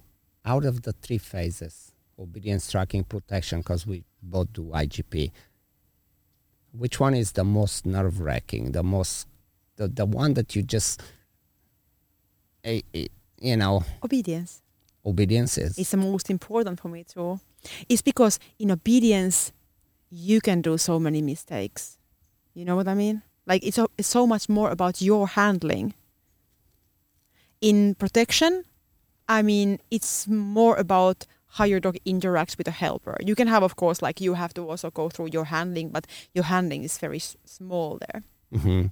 And in Right. tracking, your dog is behind, like like uh, in front of the ten meter line, Yes. and you just have to hold the line. Yeah, tracking for me, I think, is probably the most like, just because you kind of feel, a, yeah, you just, here we go. It's all up to you, buddy. I just Yeah. keep my fingers crossed. In obedience, I feel if I screw it up, if I fuck it up, yeah, I put pressure on me later on. But in obedience, you're way more in control. And Yes, if you are. If the if you have the good uh, mentality, you can you can manipulate your performance in Yes, you do, you can a lot. You can affect so much. I think like when you say it on that way, I would say that tracking is what I'm afraid of the most. yeah, that was my Yeah, because tracking you never exactly know how the surface will be, and, and Too many variables. and you it. can't do anything. It's just like your dog will do whatever you have taught him. But in obedience, you can affect. But I think like like like that, I'm more or most concerned about my own handling before obedience. I'm really pre- prepping myself for that. That I'm gonna do it on that way. I go it through in my imagination, like before I even take my dog to the field, Mhm. and I'm I'm going to like I split it to simple parts. Actually, it feels not so difficult. I'm gonna do it on this way, and that's how I react if he does this. That's how I'm gonna react if he does that. So I and have then like there is that recovery when something doesn't quite go the way you want. Nobody else sees it, but you know that man. And now the next exercise comes, and now Yeah. you have to switch and forget what happened wrong, and you need to give hundred percent on the next thing, right? That's a Yeah. hard one. Um, um, like to not to get shaken and disappointed at the moment of performance and to be able to okay yeah, okay my sit was okay. I'm not gonna dwell i'm not gonna now for the next five exercises think about my sit how bad it was right? You have to have that ability to keep moving on to the next one and focus how to make the next one better. What do you think of the where the sport's going? We're changing a lot. It's been changing. I mean it's constantly changing. Like from when i started comparing it to today it's almost a very different like a very different sport. And there is good and bad things in my opinion of the direction we're taking. But um, if we break the obedience for example how how do you feel where where we are going? Because i think judges and and the trainers we you know i'm not going to even say I, I just let you hear you where what you think of of where we are Mm, today I think the cool are we going in the right place where are we going I think the cool thing is that we are like giving more attention to the dog's emotional state. That the judges would educate themselves about like what is the right emotional state. what I don't like so much is that if um, if some judges or and also some competitors are focusing too much about speed because it's never about the speed it's about the emotional like like because you know you can have a super speedy dog but still the emotional state is not Yes. correct and then you can have a little bit lesser speedy dog but he wants to do it right he just physically and he's more balanced dog or Very something clean yeah performance of the behaviors, right? yeah, and you can see that the dog is still like very open, very like you have to look more if the dog is feeling like good instead of concentrating on the speed. But still, we of course want to have like not just dog who want to like feel good, but not putting energy. So it's kind of like a fine balance with them. Of course, because no sport performance can be done if we even don't talk about dog sports, but nobody goes to play hockey by I'm just happy to shoot around here, you know, the puck. There must be the determination to do it right, to you know, and, and the techniques and everything. But I think it's important that we find the right balance and we understand that uh, that we look the emotional state and how the handler is working correctly and everything.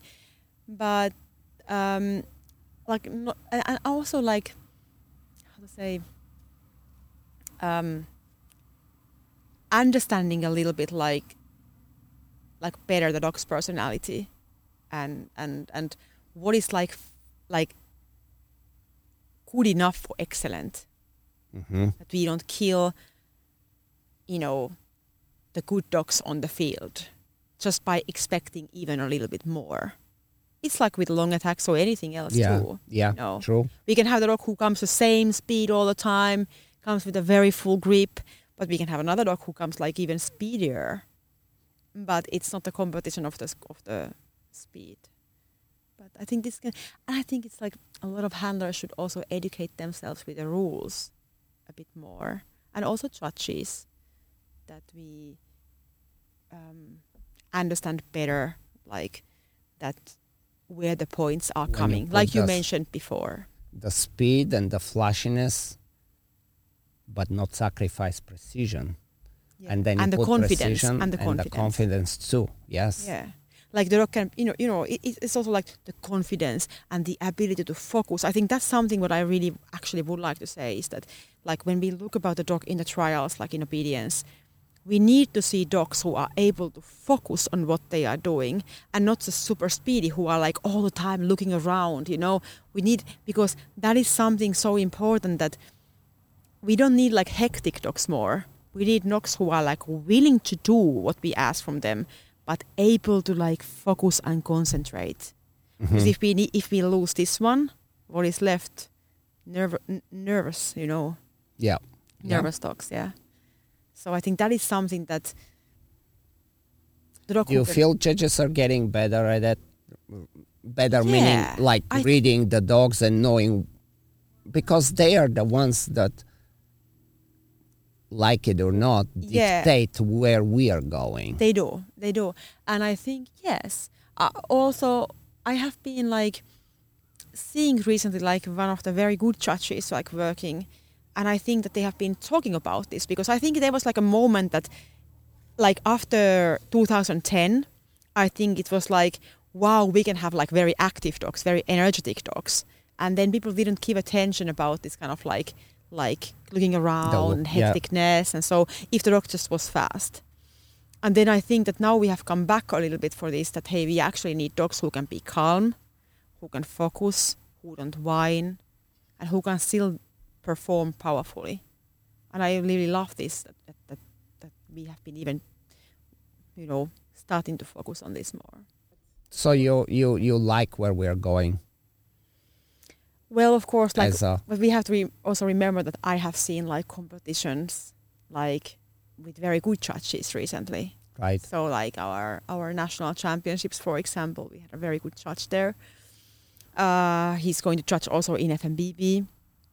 Uh, so kind of way I like it that many judges have been now at least talked about this that we shouldn't like only focus on the speed and Yeah. yeah that, that that's a good thing but still keeping this emotional state like there.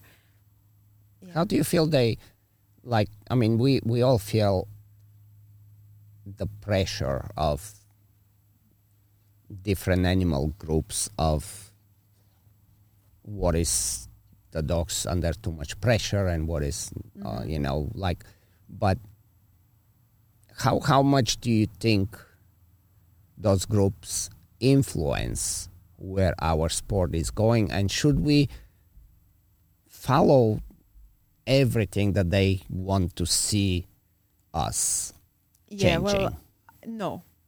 I think that we i think it's somehow um, especially important in our sport that people should understand that these dogs we train for this sport they love fighting that's their life. Like they like to take the challenges.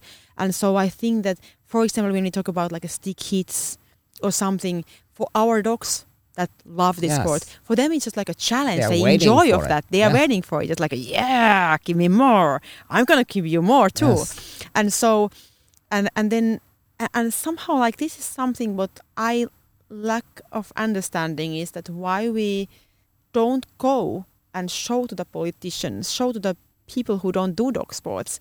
Like look at our dogs how much they like like like like when i take my dog from the you know from the kennel before i brought it like to the field Yeah. he was so happy. He was like he was like jumping around and he was like let me go there first. Now i'm like yeah, we have to go to pee first you know? And he's just like it's- it's like extremely happy. I i never see him so happy ever before you know? Yes. And and he's gonna get in the training field like you know the helper is gonna challenge him he's gonna like you know hit him with a, with a soft stick and he loves it but so it's like that that people shouldn't think dogs as a like even with humans we understand that we have different personalities some of us like different sports yeah we like figure skating and somebody like Likes- ice hockey Exactly. And then and, and they love it. And and then and some don't. And we have the same with dogs. And we should never train a dog to this sport who don't like this. And we know for sure dogs that but we can see it even before the stick hits. We say, Oh, this is not the sport for your dog. yes And he will never learn to love it. And then we have dogs who just love it the most of their life, you know. Like that's the best thing like what they can imagine in their dreams. And I think that we just should like more educate people what we are doing instead of trying to like say, oh, oh, we don't do this anymore because somebody says that it's harmful for the dog. And I yes, think I think we we starting to understand that it's important to educate and, and explain what we do. yeah, Because otherwise we are leaving it to them to come Yeah. to their own conclusions and they're so wrong about what we do. They are. And I think we also shouldn't leave it to the clubs. We should actually like unite dog trainers and, and, and, and start this kind of like a worldwide movement, like what they have been now what doing. is starting right We're now. starting right now. That that we don't expect that somebody else always does it for us. Because Yes. they don't. It has to be us who react on this and show how much our dogs love this sport and how good it is for our dogs and and to our relationship with them and and I think this is something what I think we should like fight more. Yeah, we have to. If we don't, it, we will just keep following the demands that they put Yeah. to where ultimately we will change the the the sport will not have the element that we like and the dogs Yeah. like and what the dogs like is the challenge of competition Yeah, and and you know, you have this book in your library called like Flow from my, my like a Mikhail Mikhail Shik- Miha, yeah, Csikszentmihalyi. Csikszentmihalyi. it's something like Csikszentmihalyi, you know, about the flow. yes Where in early 1970s, he was like he was actually like making researches about humans' motivation, and he found out that the humans were not the most happy when they were just like calm and relaxed, but they were the most happy when they found the flow state, which means that you have you have to have a challenging task. You have to feel that you have everything what it takes. And then you have to feel some like disappointment on your way there and then you feel like so great when you can accomplish that. yeah And I believe I'm, a i'm true getting be- goosebumps because i know that's the that's the whole point And I'm the true believer that when we talk about working dogs, it's exactly the same to them. Like they don't live to be happy on the couch like the many force free trainers think. that they are just like super happy when you just make them calm 24 hours in a day and you overfeed them and you just make them like walking silently in the garden. No, they are the most happy when they have a challenging task. And a purpose. Purpose. Overall purpose in, and they, in and, being. And they need to have like the feeling that sometimes it doesn't go right. Yes. They get feedback. You need feedback to find the flow. And when they really find the flow, that's what they find. They, they find it in obedience, they find it in tracking, they find it in protection. And that makes them the most happy.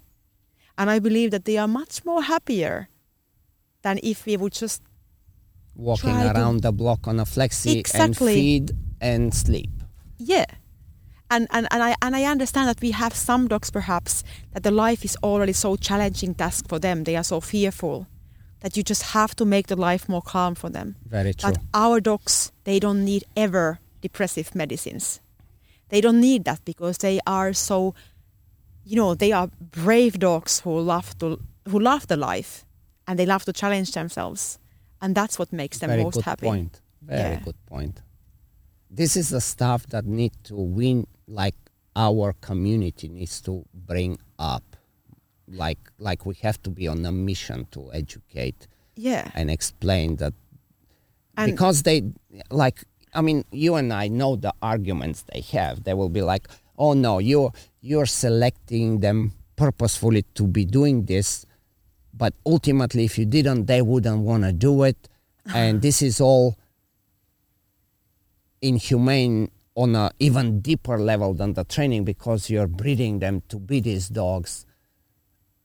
We are breeding happy and brave dogs who enjoy the life, which is much more human thing to do and more ethical than the breed dogs who are so fearful that they get like broken if you say them no. You see my point? right And, and, I, and I think it's so inhuman and so so unethical to breed dogs purposefully who are like already so fearful that you don't ever have to even like anyhow correct them because if you have a dog who loves the life who loves to explore things yes. for sure you must say them sometimes no you can't do that. But on the other way of hand they are like okay well give me a what should i do then? You know? And, and, then you just like ah it's and even like to a, go further with this even with those shy dogs i mean it can be it can be um, i don't know golden retriever comes to mind but probably not the any any dog that's not necessarily a malinois or a shepherd or whatever yeah and it's a little unsure even these dogs they can do a little bit of obedience and protection and tracking just like a brave. insecure kid Yeah. that goes to the gym and does some martial arts and and feels comfortable Sports. and confident with themselves right? think about children we give them sports because that, yes. that, that, builds their self-confidence and we all Hmm. know that if we just try to keep children sitting all day and, and, and especially when we have like like dogs who uh, uh, children who have like some uh, hyperactivity and we just like try to keep them calm we even know from those interventions of the child education that they are more happy when they when we include more sports to their school program. Even that helps them. Yeah. And, and and also when you have more shy we give them like hobbies we try to like encourage them to be like more brave and and there are like a lot of biological factors that are similar with dogs and humans even we don't humanize dogs.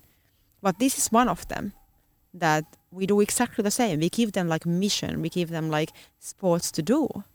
And Yes. and we we uh, give them and resilience. the kid yeah your team lost. Not everybody Can is always win. every day. It's normal. this is life like yes, you know? And that's how they get like you know this. Um, there was this kind of um, um, like a psychologist um, um, who talk about like uh, like he called it like um, how to say um, uh, curling parenthood. i've heard that Yeah. yeah. you know the curling, like when you smooth the ice, that the puck can Yes, go like like you know. like Yeah, and they found out in, in many researches that those children who, who who never felt any adversities in their younger years, they actually have like they have much more bigger frustration, much more bigger problems in their life later. And I believe it's the same with dogs. I mean, I have seen it like so many times that dogs that you never you are like afraid of like ever disappoint them Yeah. They have much more like bigger problems when they become adult. It's normal that they say, "Oh, you can't do this today," but instead, I help you to find out the right solution, and they learn to trust us. They learn to overcome obstacles, and they have much more happier life. And then we can also use more emotions, make them more happy, Yeah. make the life more exciting because we can control them. There is a book I always recommend, and like at my school, I, I it's one of the recommended books. Yeah, Uh, Punished by Rewards. yeah, I think Av- Avin Cohen or something like this, and we can post it in the in the yeah, later. And like the, the the main takeaway from the book was that in humans with children, which is translates immediately into dog training, is that sometimes we fail because we are reinforcing, we're giving reward to a kid for doing something that the kid already likes to do. yeah, And as we reward them over and over, they start to now tend to do the thing that they originally loved to do. Yeah, now they're just- doing it for the reward that they're getting from Yeah. somebody. And focusing and allowing them to creating something that, hey, you you like doing this, let's make it even better instead of sidetracking them to oh let me give you money let me give you new phone let me it's like yeah. I know what you mean Right? because that was exactly what I did with my first dog, with my very first dog when I was 14 years old, and and I was like reading from the book that every time when your dog does like a poo outside, give him a treat. But before I read that book, like like I read it like when he was like I was all the time constantly like reading the books like. And I remember that first he was so happy to come to me and I just praised him. I was like, yeah, you were super nice, super good boy or something. And then I started to give like treat for him. And then I suddenly realized after like one week that he wasn't anymore so happy about my praising. He was just like expecting the, you know, the food. And he was kind of like like and, and kind of like and then I, that was the first time when I realized something that rewarding the dog like by treat is not always solution. You know? yes. kind of like okay it's a bit different thing No, but i no, understand exactly what you mean that sometimes and he was like kind of like expecting this and doing it only but not because of doing. you know ah it's it's yeah i think it's like in in in training some when when we build that expectation in the dog okay you gave me command give me my reward. You gave me command give me my reward. Yeah. And we take away that interaction and enjoyment of just yeah. you and i doing it. Yeah the engagement Right. the kind of the the the, the fun to interact with a human and and just love to do cooperation together. And i think it's like like we talked before that uh like how to build for example the rock in the stage that he's like oh i want to come next to you.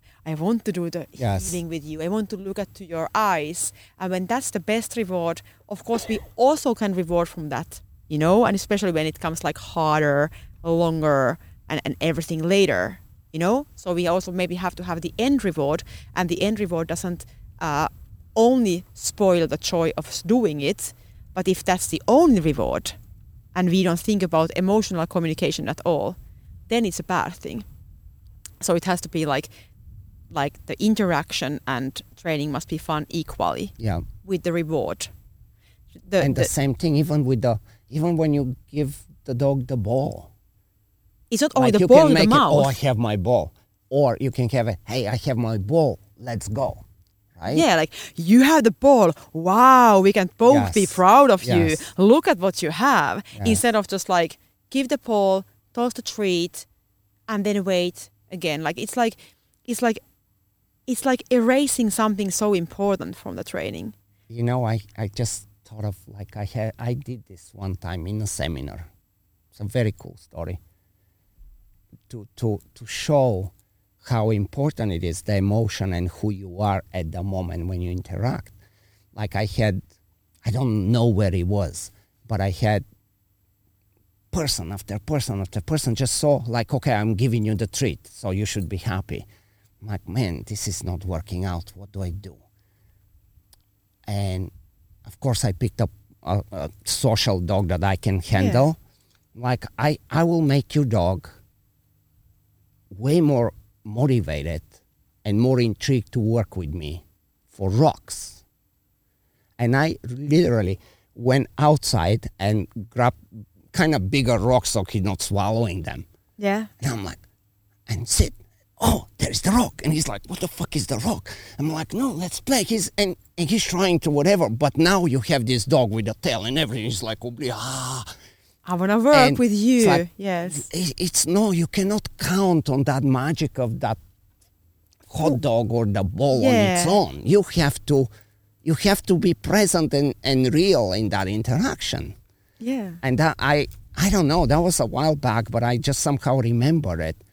Um, it's uh, it's not the the presentation. Yeah, you but, know. but it's like it's like with people. Like if if we go to let's say we go to a restaurant, and there comes a waiter and he gives you the, the perfect meal what you want, and he gives you the perfect drink what you want, but if he's like a very nice waiter, he's like she's or, or he or she, you know, they can be like very. Oh, like how how are you? Right. Here's the food. Did you like it? And he's smiling to or you. even more All like the- they're like, oh, you made a really good choice with that what you order, versus Yes. like, oh shit, you ordered this. Okay, thank you for your order. yeah, but the whole because we are social beings as like humans, so we like the interaction. And if everything is like the food was good, the drink was good, the service was very comfortable, you you feel that you are like at home. You know, you Yeah. feel like that you are appreciated, and and and there is an interaction. It's so much more. and you can forgive a lot Yes. that didn't go right. Exactly. Like maybe your steak was like medium plus instead of medium rare, but you are still like, yeah, but you know, they I really they, they, they really understood me. Yes. And I think dogs really want that the handlers and the dog owners understand them. And if you can give them this feeling that I got you, she really understands me. I'm the special boy here, you know? And that's what makes their day. And also it makes our day so much funnier to also our tra- as, as, as us for trainers than just like tossing the ball and be like, Right. here's the ball for you, fools. It never works, and we see it all the time. oh, Yeah, it's always it goes. how about anything being pick pick anything and you're running into problem? Some the dog is not clear.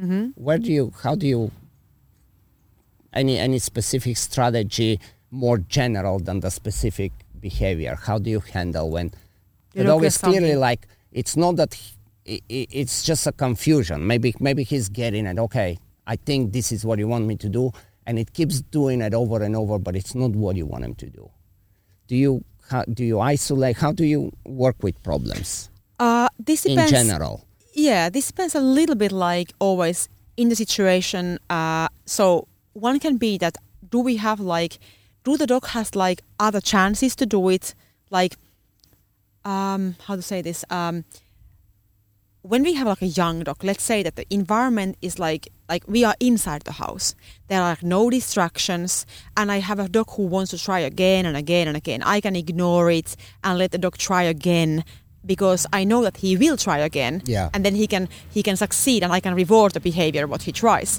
but then we can have in another environment where we have like a lot of other possibilities to do it wrong and and and something that uh, how to say i usually give feedback and the feedback means that uh, it, like like I, I'm like thinking it on, a bit on this way that I can either give feedback, which means that I can uh, give positive feedback and negative feedback. Like don't don't do that. I don't want you to do that, but I can do it in different ways. I can do it in a way that the dog feels it like a punishment, or that the dog just feels like a feedback. Because if we think what the what the punishment actually means, it means that we are adding something uncomfortable for the dog's life. Yeah. Yeah. So the dog must feel like unpleasant after I, I, I, I use punishment. Yes. But if I say just like, no, don't do this, like, no, like this voice, for example, I popped the leash, like, hey, don't do this. But this dog is like, oh, what? And you can see from the dog's eyes, he's more like, oh, what do you want me to do? So it was not something uncomfortable. The dog didn't feel unpleasant. It was more like stopping his behavior and say, hey, pay attention.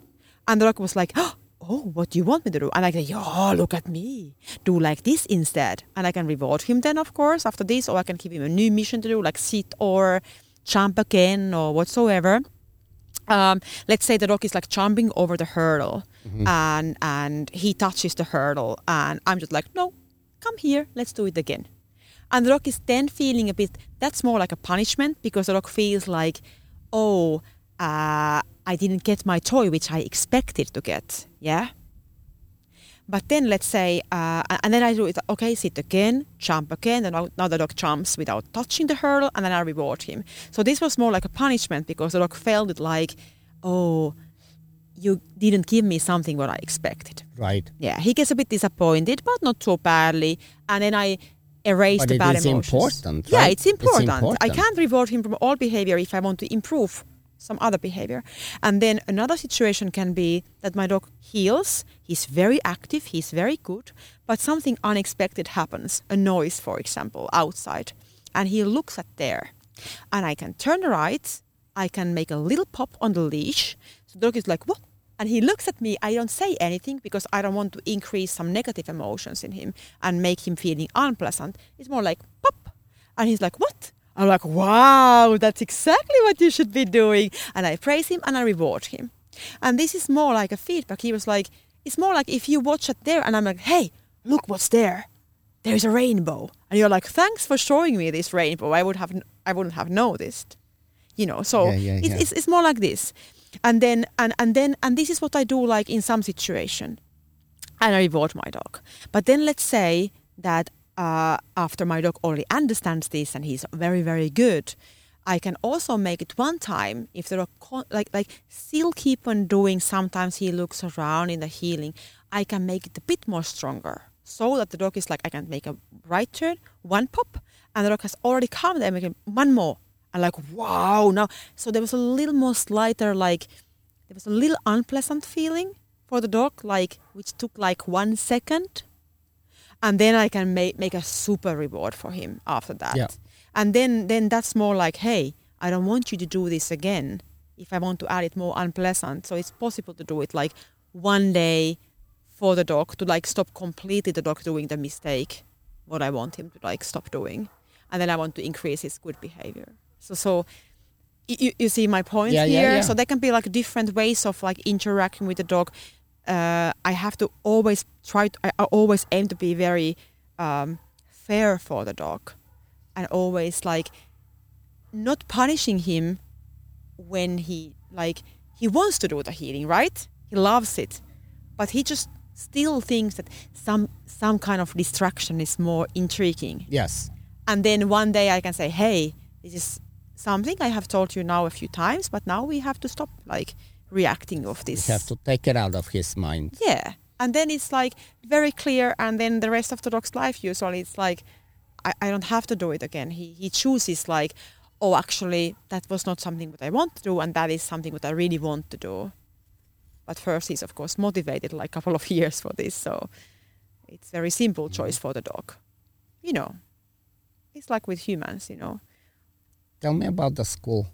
Or is it a school? How it's like online lessons you do, right? Or you have Um, how, how what, what I have done like um, like like online lectures, um, some of my my own dog training videos where Mhm. I like explain why I'm doing this and so on.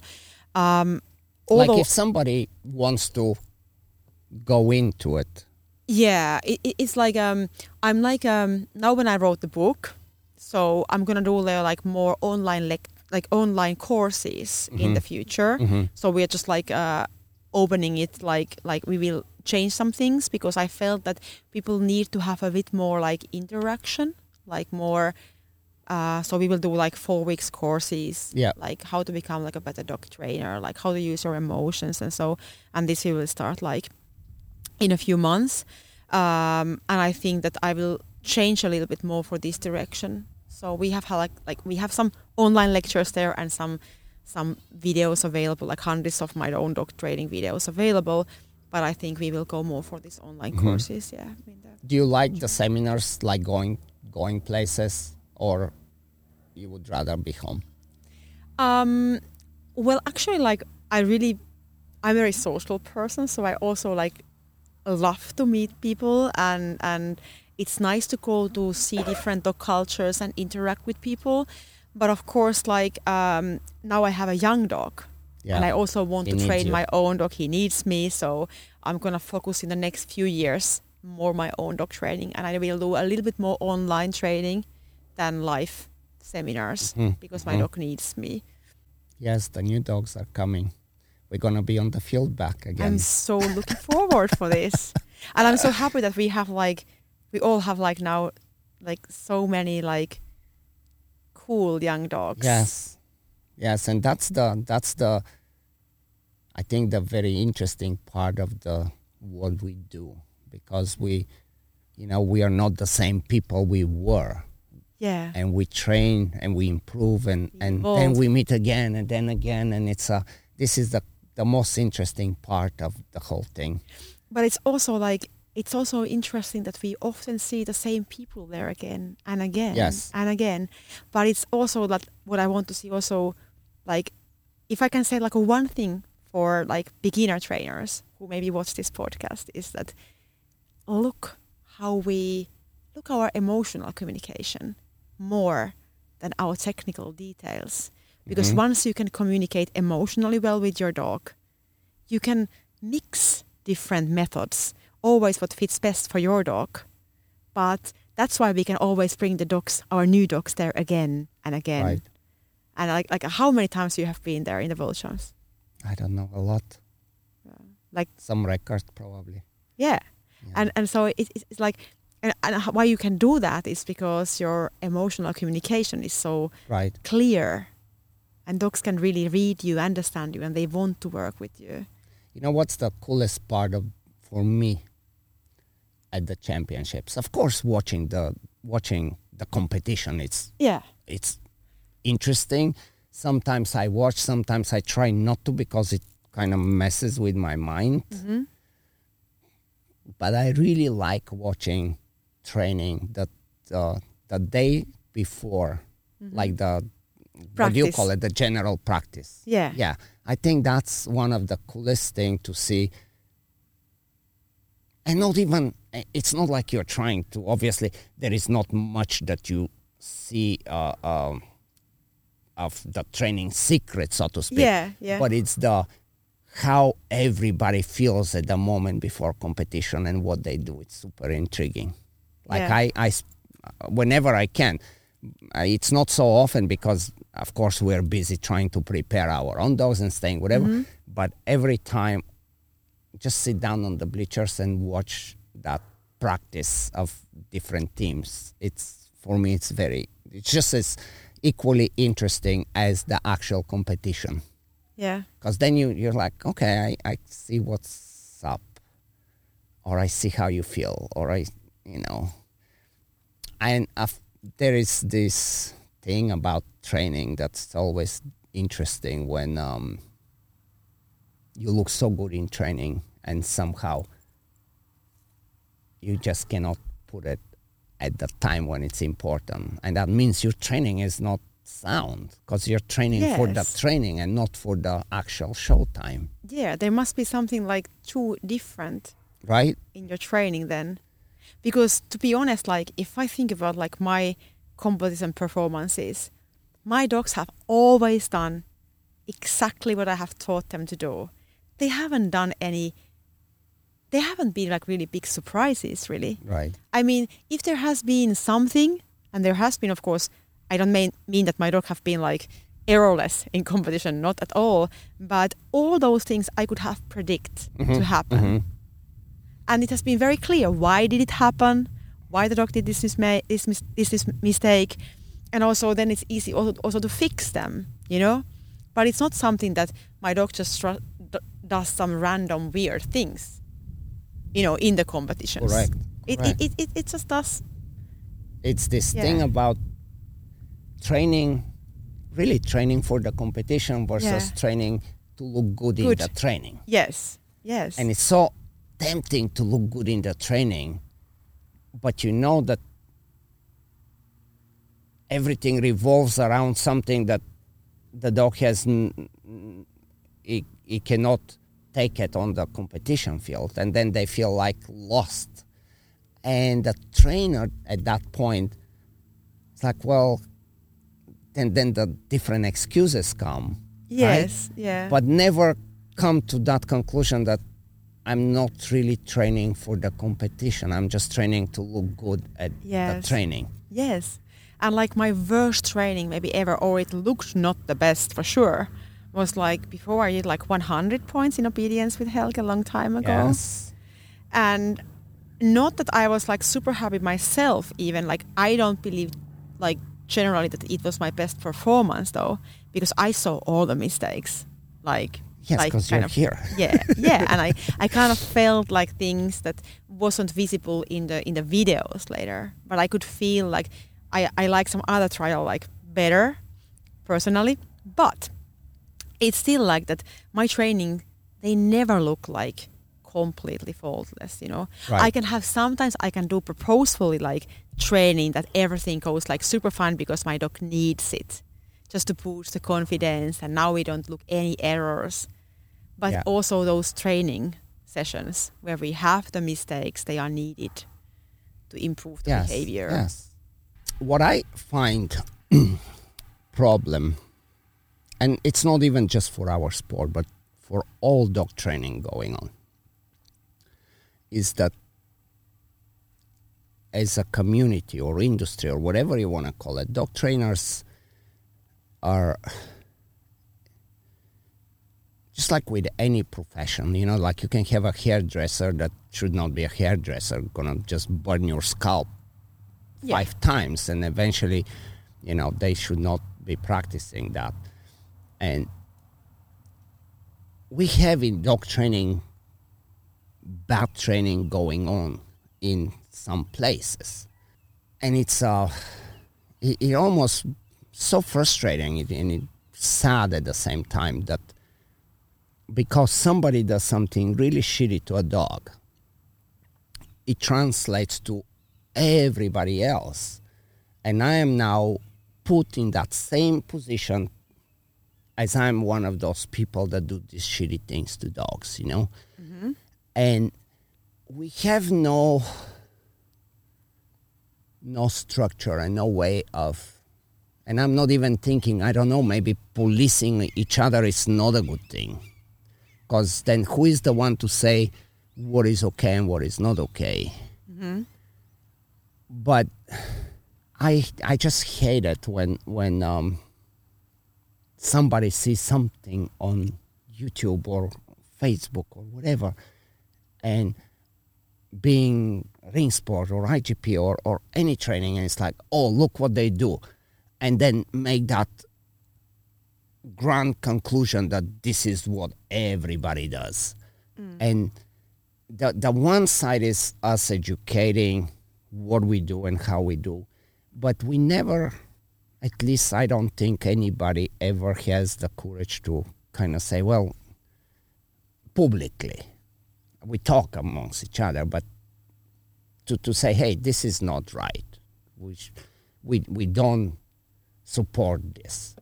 Mm-hmm. You know what I'm saying? Like this, I think if if there was a some way that this can happen, I think we would be better trainers and we would protect our sports. Yeah. Um, and even even more, it goes even deeper than this because you have trainers that do this kind of stuff, and for some reason, many many other trainers think that this is actually what we should be doing. So it's it's almost like oh I'm also very hard on my dog because that's what we do. It's like that's not what we do. I think the, the the biggest problem what we have is this that when we talk about dog and human relationship, it's like with humans there is like no one similar relationship than it, than, than the other. So every relationship, every connection is unique. So so is the dog training. Like they try to divide always like the bad and the good, you know, Right. and that the force free or the force trainers, for example. That's that's not true. Like there are as many training methods as we have humans in this world who own the dogs. And even each one of those human train each different dogs like differently. So basically like we have millions of ways of interacting with a dog and not just two ways. You know? Right. We can do so much bad. Just we, we, we all good dog trainers, we know this, that if we even we wouldn't use, for example, any physical corrections, we could just really damage dog like mentally. Like Yes. psych, psych how you call it? Psychologically. Psychologically. Psychologically. It's like with humans. Psychologically. We're, we're foreigners, so we say, We say- P in front Ah, of yes. psychologically. Yeah, exactly. Yeah, exactly. we say like obviously, no doubt. okay, so no doubt we will do that psychologically. We can damage the dog really hardly, uh, but just like, like, like, like not rewarding them when they expect that, and and and uh, and just like. Um, being wrong in timing, not using emotion when we should, just giving the treat. That can be also very damaging, like in, in many situations. On the other hand, around we also have like trainers who can use like very very hard physical corrections without the dog understanding it, and we can also damage the dog very badly.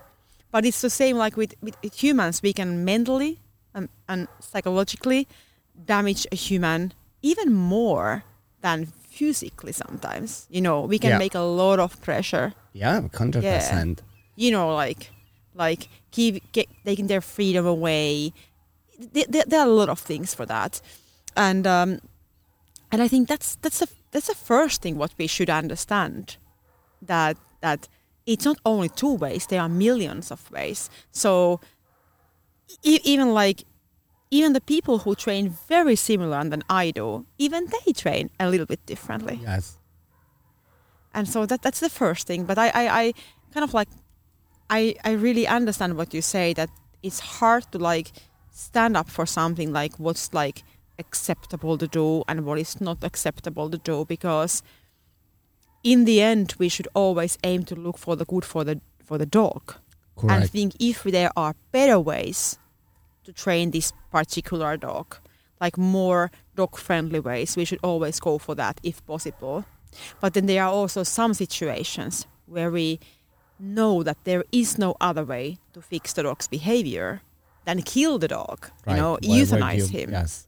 But if we can solve the dog's problems with physical corrections for example then we should go for that way because the death is always worse Yes. than fixing the dog's behavior and then give a good life for the dog. So they're like, it's like a, it's a kind of, there are like ethics are very difficult topic to, to discuss about because Yeah, the force free idea is a very, such a good intention mm-hmm. that goes awfully wrong. Yeah. I've had, I've had like sometimes like I, and it's hard to, to post people's videos. You, you just never want to do that. But I, I recently had some um, two trainers. I wouldn't even say male, female from another country, and they send me a video of a dog, and it's like, hey, we're like really doing all force free, and and they were doing a downstay with the dog, and I don't think even was for any sport, yeah, or might have been because I just saw a you know that short video, and they were so proud that they don't use any aversive, no nothing, you know, it's force free. And the dog looks so miserable there. Like he Yeah. looks like it's been just so so uncomfortable. yeah, But the fact that there is no physical that they, you know that it's force free, they somehow explain themselves cannot see that, Yeah. that the dog is like really not in a good place. Yes, and I saw exactly the same. Like there was like a Finnish, uh, kind of like a PETA organization. It's called like Right for the Animals, and they published a video how the dog training should be done instead of like physically like correcting the dog. And they used like a Malinois, and it was obviously I think some foreign trainer who did it. So it was not a Finnish trainer. They have taken it from some video bank or somewhere. I don't know where they even found that video. But this person was doing like down from motion mm-hmm. with the dog and using this kind of like a touching stick or something like that, you know? and the dog was like the whole body language of the dog was like so unpleasant like you could see that the dog was feeling pressure and the dog was like ears behind and very closed going down and i'm like couldn't they found like any better video Right. of promoting there because if my dog would ever show that emotion in the training i would feel so bad for my dog. No matter what's my even training method but i would see that the dog is not enjoying what he's doing. And they just couldn't see that. So the ideology goes like in front of the dog's like real emotions. You know? Like Yes. it, and that is something what we should always i think we all actually aim for the same goal kind of. I was of just gonna say yes. We are truly wanting exact same thing, but we are so disconnected yeah of of. Oh, you are the bad person, yes and he's like, "Come on." yeah and, and we actually should like like like we should like talk more together we should like interact more because the more we would do actually like like real life interaction Yes. we could show we could maybe because eventually we we uh, we all want that our dogs feel good yeah yes. Ultimately, we are but really but dividing people like that's how the war propaganda works ultimately Right. it's like that you have to make the the Divide. enemy like Yes. like faceless they must be so bad people that they must be kind of like killed because otherwise people wouldn't be able to kill them and the same is a little bit now when we have this kind of war between like you know trainers who were you know use like sometimes corrections and then the people who are like we don't ever correct our dogs whatever they do. And it's like it's like uh it's kind of like uh it's it's not good for ultimately it's bad for the dogs. The dogs are suffering the most from this. And i think we could actually learn from both sides some there things. is knowledge all around, yes. All around. yeah and we should respect respect always like more and interact more instead of like dividing people. Like But- in uh, in our like in the states there is you know there are a couple of organizations or maybe there are more that you know they're the force free like the one is that apdt and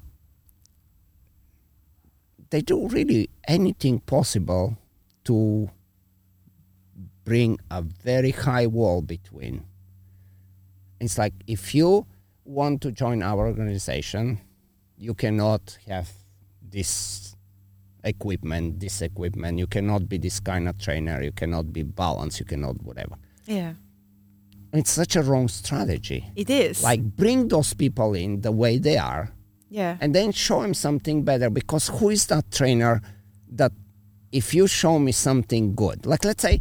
I always give this example. Let's say, just as we're right here, right now, and we Yeah. watch some video, and it happened to be in Hong Kong, and we we can recognize something new and something interesting.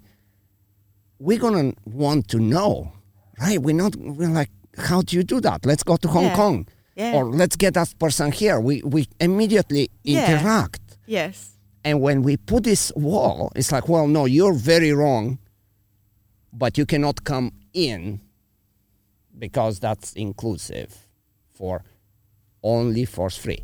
If mm. you if you want to gain our hearts and bring us in, show us. I'll gladly do the best I can yes for my dogs, and I don't If see any works. person that exactly. Yeah, we are very keen to learn. And I think, you know, if you want to believe in science, well, what the science says about learning is that we humans, we learn the best in a positive, encouraging environment, you know? When, when, when we feel like safe, in safe, envi- psych, psych, um, psychologically safe environment, we learn the best. And I, I, I really lack of understanding that if this is the best way of teaching dogs and humans, when why don't we use that way of teaching humans to learn like better ways?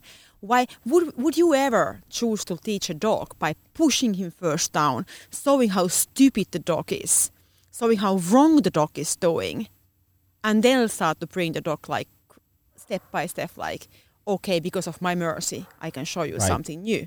you wouldn't because you know that your dog would be forced to learn that and it would be never really like desire to do what you Yes. want. And then i'm really lacking understanding why would we do the same for humans because ultimately skinner they were like and those people who were like making those researches about animals they made it to benefit humans you know? What we can learn from animals we can actually use with humans about learning. Yes, yes. That was the whole point. yes it was a whole point. So i'm like i'm lacking understanding like like because i have learned like how do i wh- how do i became a world champion was like participating to all top trainers seminars and trying to learn. I always look the best part of their work and trying to learn from Yes. them. And every every time when i have a chance i do this. And, and and no matter about the sports i have i have invited to finland like like obedience world champions like Yes. fci obedience world champions to give seminars and i'm and i have learned from them I actually gonna have a a podcast with with her. I, um, I'm not gonna give the name right now, yeah or should I? yeah you should Eric says we shouldn't. We should keep it a surprise. But but I, I you know one of the yeah. yeah, yeah. But but this is the thing. It's collaboration. We have to collaborate, and, we respect have to and learn yes. And it's not about my way or the highway. It's like yeah maybe it is your way, but if you come up down, look down on me and say, "Well, science says," I'm I am like, okay, science says, but let's go and do. I I want to do it that way. And now you you are like, no, you're you're already a bad person. You cannot change. It's like, okay, yeah that's that's uh, That's- it cannot be more wrong than that. No, I mean that's like so the wrong approach, and yeah, and I and I'm I'm really willing to like interact with with different style of trainers, you know, and um and somehow we always find a good way when it when we're like this when we're not on the keyboard cha cha cha you. But yeah, we actually say hello hey i'm i'm ivan i'm mia. And next thing you know we we have common grounds. We all like dogs. We all look for the best of the dogs. Yes, and and that's already a perfect start. Yes, uh, and it could lead for so many good things. How do we break that? That's a it's a it's a hard one. This one and the other one where where you know you like every once in a while some some crazy stupid video with But somebody just helicoptering a dog. It's like what are you doing? Yeah, And on top of what are you doing? It's like don't put me in the same yeah, like don't bag. Like I, I'm not that person. And it is so unfair to expect that because somebody else does something, you know, you have two hands. There's another person who has two hands and does something really bad with his hands to the dog and expecting that you do the same with your hands, right? Right, right, right, exactly. But there is so many good things in, in everywhere in dog training. Like when you think about five years ago, ten years ago, twenty years ago, like we are progressively getting so good. And there is who knows where we're gonna be in, in another ten years as far as how we train. But we have improved so much. Uh, and we are so aware of, of appreciating the dogs and the dignity of the dog and and you know And, and you know, like when we talk about the hands, which can do good things and bad things, uh, and, and and even we would see a person who does some bad things with their hands to the dog, then instead of like going and saying like, "Oh, you horrible human being, you shouldn't do that," instead of that, we could go there if we have a better solution. We could say, "You know what? I would have a really good solution to do this like better." with your dog like like like or not even like saying it on that way but i can say i have a solution to this problem to solve it with a way that your dog feels better. Let me show it to you. Would you like to be would you be interested in that? I'm i'm, I'm pretty sure that if we really have the solution to do it better and we can show it to those people instead of like judging them and, and humiliating them we could help them more. Yeah. i mean i mean even like like there have been like a lot of like researches about like i, I think even like people in the prison that that who have done some obviously bad things in their Right. lives to the other people and and and then if we actually instead of like thinking that they will be like convicted for for the rest of their lives if we try like re-educate them showing them a better way to you know handle those situations and and giving them like a purpose of their life and so on they can actually come back and be much more like um, Yes. better like in, um, how to say integrating uh, for the society Right. instead of just like saying that you know you are doomed for whole of your life And the sooner we do that, But we have to have the solution. out. The more we are like, no, you're you're a bad person. Then what else do they have? yeah than to be a bad there, person right? and continue that but i think the most important is, is to really give the real working solutions not just giving them like empty hopes you know Yes. you have to give like like what to actually do and that is something that what i'm missing like so much like uh, for example in my country that when we try to educate people like about ethical dog training is that actually show videos how to do it Yes. show the real life training how to do it better and then you have to see the results yes. you know and not just like talking about some abstract things it has to be like real solutions How often do you life. go and give seminars? uh like last year i think i did something like 25 Right. seminars Which is crazy. Uh, I used to do so many too. The reason people invite you for seminars is because they see something special and they want to learn it. This is human nature. We starve to be better. But they see first the results Right, exactly. They yes, must these see are and not then they get empty interested. words. It's like, no, I'm, I'm, I'm the best. i'm better than the others no i don't say i'm better than the others i just show what i can do Yes. and then they invite me and i would actually hope the same And if we were to do exactly this, which is the most natural way of moving forward, Mm-hmm. there will be no science says or let's ban this or whatever. It's like Yeah. we are all moving in the right place, but we are all searching for the way. yeah Very quickly, it can happen. Yeah, and, and and definitely because we care about our dogs and our dog's emotional state, we actually would like to go there always with the most dog friendly way, Yes. don't we? Why wouldn't we? Yeah, why would not, right? Yeah, and and, and, and, and even that that if it's like unfriendly way for the dog, the dog would never show good results really like in the training and competitions if it's like unfair. And dogs are the like like dogs are like always showing something in their body language mm-hmm. you know? They, they can speak very well themselves if the training is good or bad. It's one of the good things about our sport in a way. they don't lie. because it's like no that that dog enjoys what we're doing. Yeah. I mean dogs don't fake. And and i mean we've evolved as i said like looking at videos from years ago that's what we knew.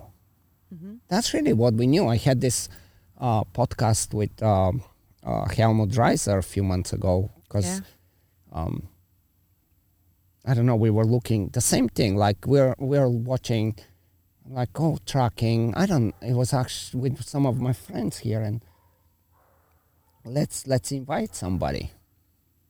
And it's like, well, who do you invite? Well, let's invite somebody that's good at it.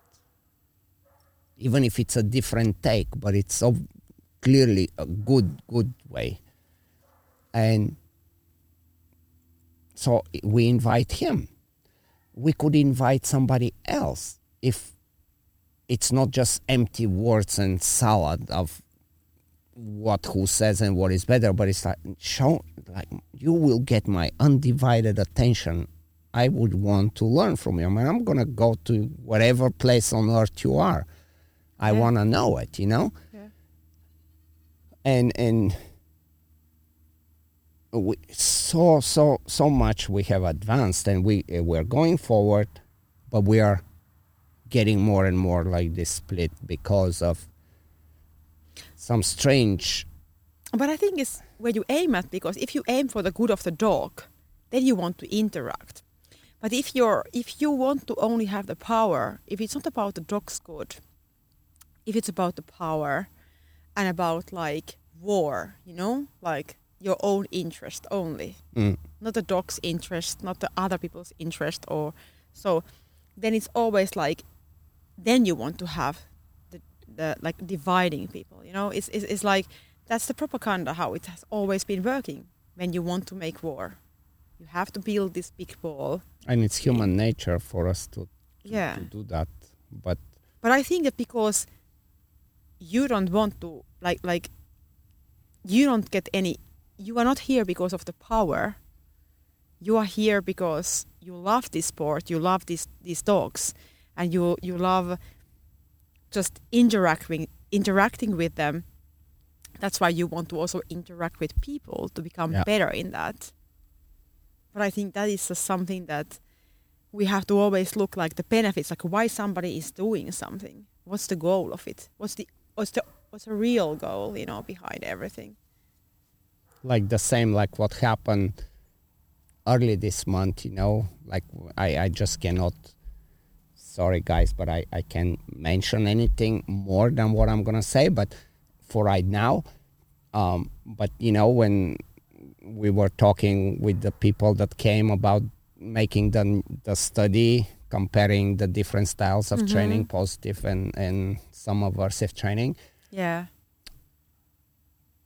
and we come to the table and we all have different a little bit kind of like mm, uneasiness but then we talk then we have a drink then we get the dogs out and then we realize we're all the same we're in we the same boat the yes. and we had the most amazing time yeah. and and I don't care what the study gonna show. As long as we are on the same path of doing the right thing for the dogs, ultimately. But it's to show you how being having this conversation is so cool. Like I try sometimes with them. It's been only one person, and hats off to him. Um, Michael Shikashio is like a force free and with aggression, but it's very well known in that community. yeah. He's the only person that has the courage to sit and talk with me. yeah. And it was a beautiful conversation. Guess what? The like the the this extreme group, like the extreme group, Yeah. they're like, oh, you're talking to him, you're giving him a platform to to spill this bad stuff and and mm-hmm. pollute your mind, and it's like, man, we're just talking because we want to be better and we want to understand each other, and you are trying to separate and divide for Yeah. no reason. And, and and the crazy thing is that even after like this podcast, I know that in my home country in Finland, they will be Somebody's gonna give it hard time. they will be saying that look what she's doing. There she sits with somebody who is using like a certain kind Right. of like training tools, what we don't accept and what we think is like unacceptable. Yeah. yeah. and that's what they're going to do and and um, and it is so crazy that because of this we can get like like uh like um some people get so crazy about it that they're like uh, threatening our lives and and and, and yes, like this is this is this is like the extreme like like ultimately that you have to choose that whether you speak what you think and you interact and you try to like make um, the best for the dogs and then there are like people who want to like ruin your life because you just happen to love dogs and train them it's just and because you put everybody in the same table. cup. It's like yeah, no, like there is yeah, there is good and there is bad. Let's focus on okay, this is good. Let's let's mm-hmm. let's bring it out and teach the knowledge and and and then this is good. And that's again going back to why the sport is so evolved in in a good way, in my opinion, IGP, to where right now if you have a very good training that makes the dog makes everything but it's emotionally not in the right mindset he cannot make he's not competitive anymore. Yes, this is such a brilliant way of saying hey yeah you can do it this way but that's not what we want. Yeah, there is a better way. Okay well who can teach me that better way? And then we move on and we move on. But Yeah. if you say well there is a better way but you can come and learn that. Yeah, or there is a better way but actually when it's time to show me the better way it's nothing better.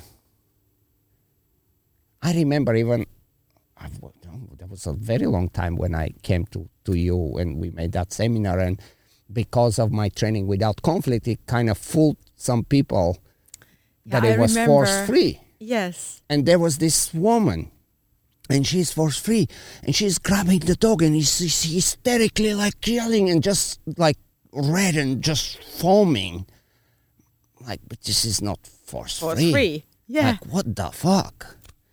I'm like okay um, and, and i don't remember but i was like okay we can i can show you a much better way still force free but that's what you're doing is actually, oh man. Yeah, and all it's all a matter of interacting between trainers. Yeah. not dividing. And yeah.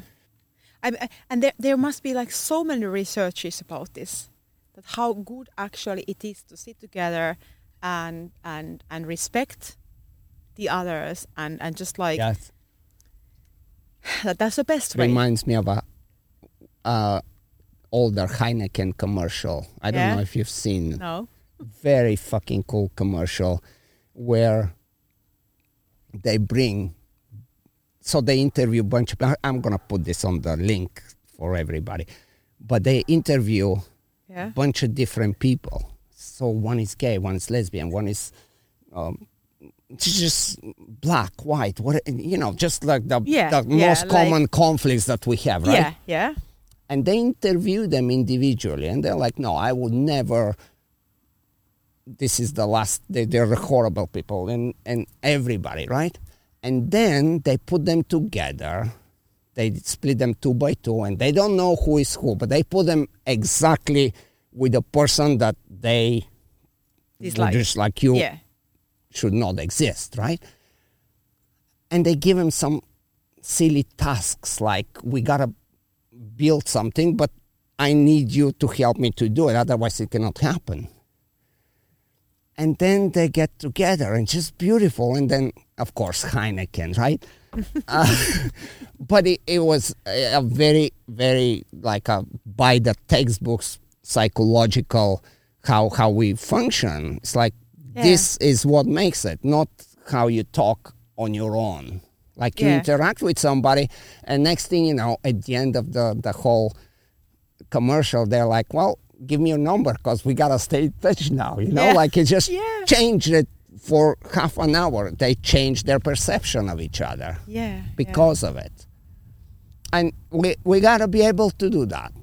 Yes, and I and I really love because in a lot of my seminars I have like people from agility, from obedience, from rescue.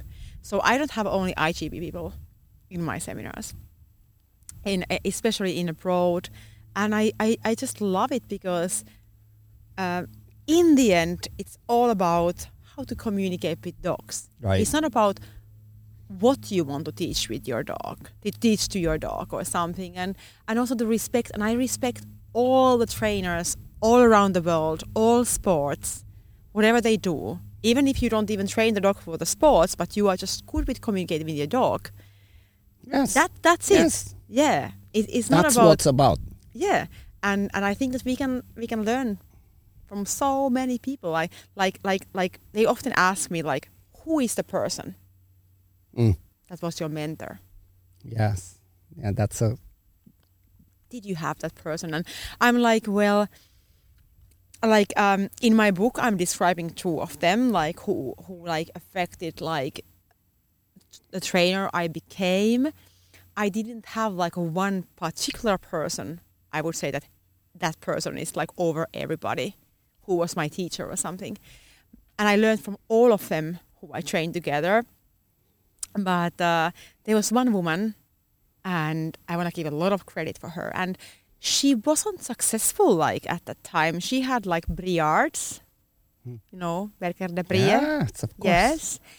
And I just admired her. Like she had like a dog who has been afraid of like gunshots and afraid of a bit people and everything. And I was admiring her way of communicating with her dog. And she was training in the same group of searching, like searching dogs mm-hmm. where I trained Yeah. and I just like loved her. Like I always use her as my last helper in searching.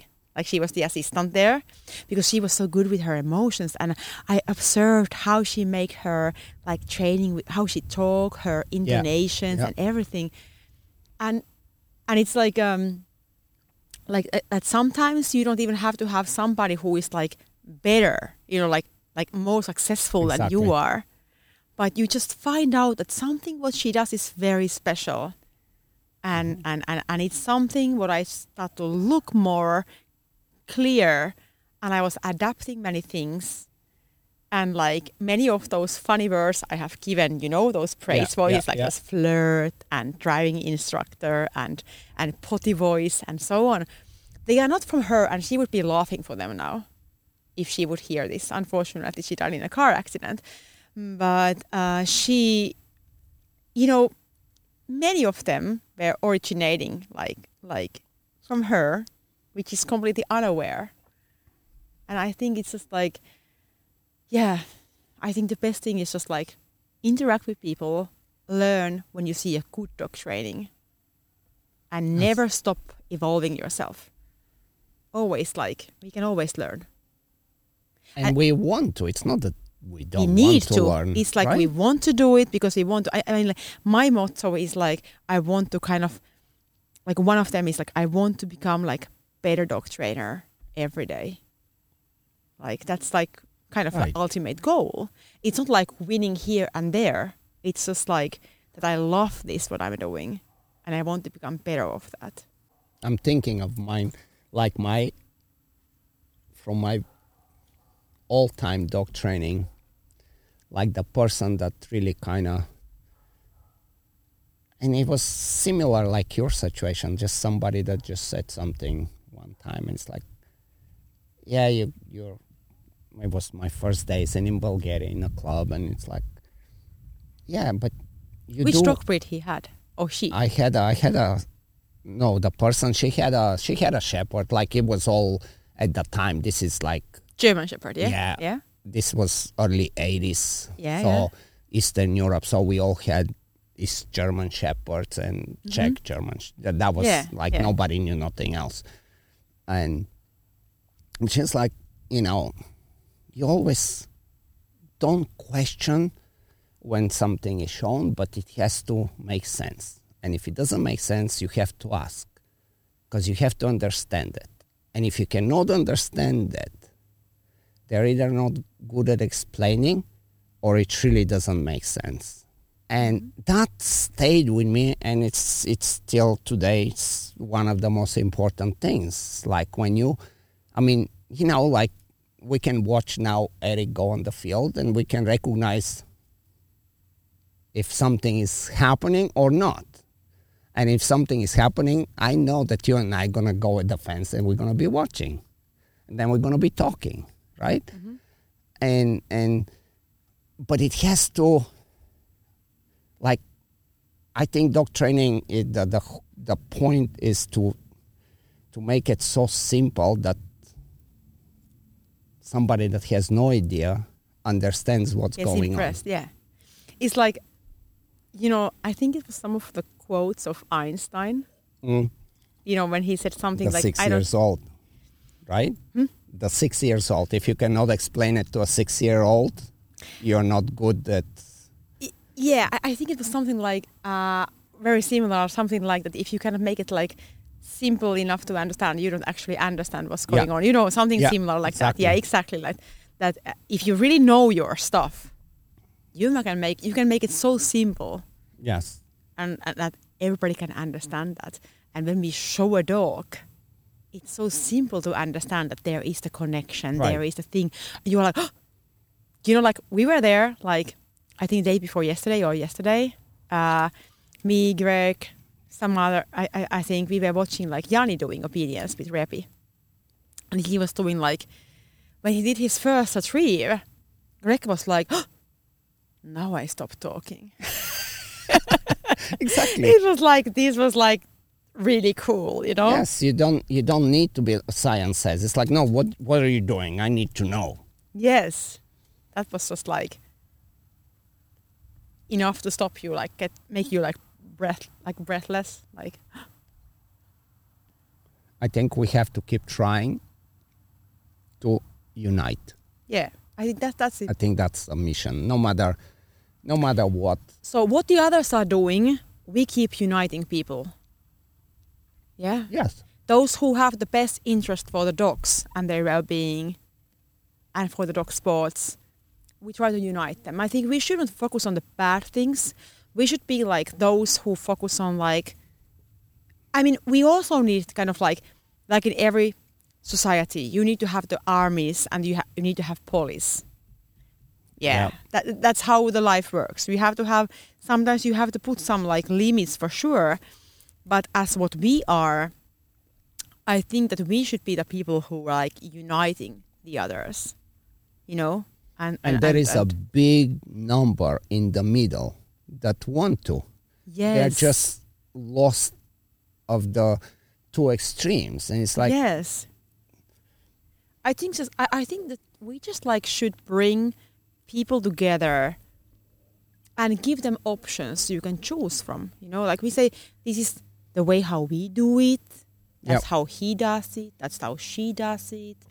And give a lot of information, educate people, unite people, have like uh, give them like a show them what is fun right. with dogs and, and, and, and also show how much fun our dogs have with us and i think that's like something what i think could be like our, one of our life missions That's what we do.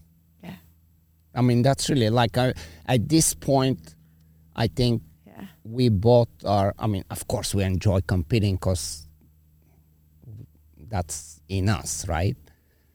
We have to, but, I But feel that we need to. We we have to keep helping the people in the middle that are searching. yes and, and even the competing like why you compete why i compete like i compete to actually prove that my method works it's not that i'm competing against each others Yes. i'm competing that i'm gonna i want to show that the way what i'm doing actually functions Yes, that's uh, yeah, exactly. That's And that's very cool. yeah and, and, when i go to competitions to be like to be really honest is like i don't care whether you win or i'm second if i'm second i'm third i have still pro- i have still proved that the way how i have been like training my dog is like fully functioning there. i'm still in the podium Yes, yes, and so for me it's like and i'm always competing against like myself like how be- how good i can do i don't compete against others i don't i don't think about others and this is why it's also so cool that we all have our little flavors of how we do things. yes And of course, I watch you, you watch me, and we take stuff. That's that's also very cool thing. Mm-hmm. But ultimately, you're like, okay, let me test my philosophy. I'm FMBB 2023. Here we go. We do it, we don't do it, but it's a very cool way of hey, I'm putting the work. I think I want to know if what I'm thinking and what I'm trying and what I'm working, if it holds the ground against all those top trainers or it doesn't. And then you adjust and then you make it better. Or then that's Yeah. the beauty of the sport. Yes. Like to have that freedom and like, but then also sit like this and have you come here and I, I go to Europe and we train together still and it's what's that's the beauty thing. But it's also because I, I have a great respect for people, you know, who can do it, and and whose dogs are showing like, you know, the right emotions and and who really love dogs. Right. Yeah, and and, and it's not like I don't feel it like they are my competitors. I feel I feel that they are like on my side. Right. Yeah. Yes, and and you want to kind of like, hey, I'm watching, Yeah. I'm paying attention, yeah. right? Yeah. And then there is, yeah, sometimes even even today. I mean, it's not, it's rare, but even today we see some training that is really outdated. It's like, okay, yeah, I mean, hopefully you wake up and you grow up and you try better. Yeah. or you stay that way. But if you stay that way, ultimately, you're going out. You're, you're not relevant anymore. Exactly. Yeah. That's the like the the the market and the evolution. Like yeah, exactly. I was just can going to say that evolution is going like that. Yeah. instead of from top down. No, we we know a better way. Yeah. Nobody buys this. Like we're not. Well, I don't know, but but it's good. We keep going. I think that uh, like after this, like I have been so grateful to have like this one month here. Like my dog has done like so great progress. I have had like so good dog training moments, but also like other moments like I have been enjoying here uh, so much.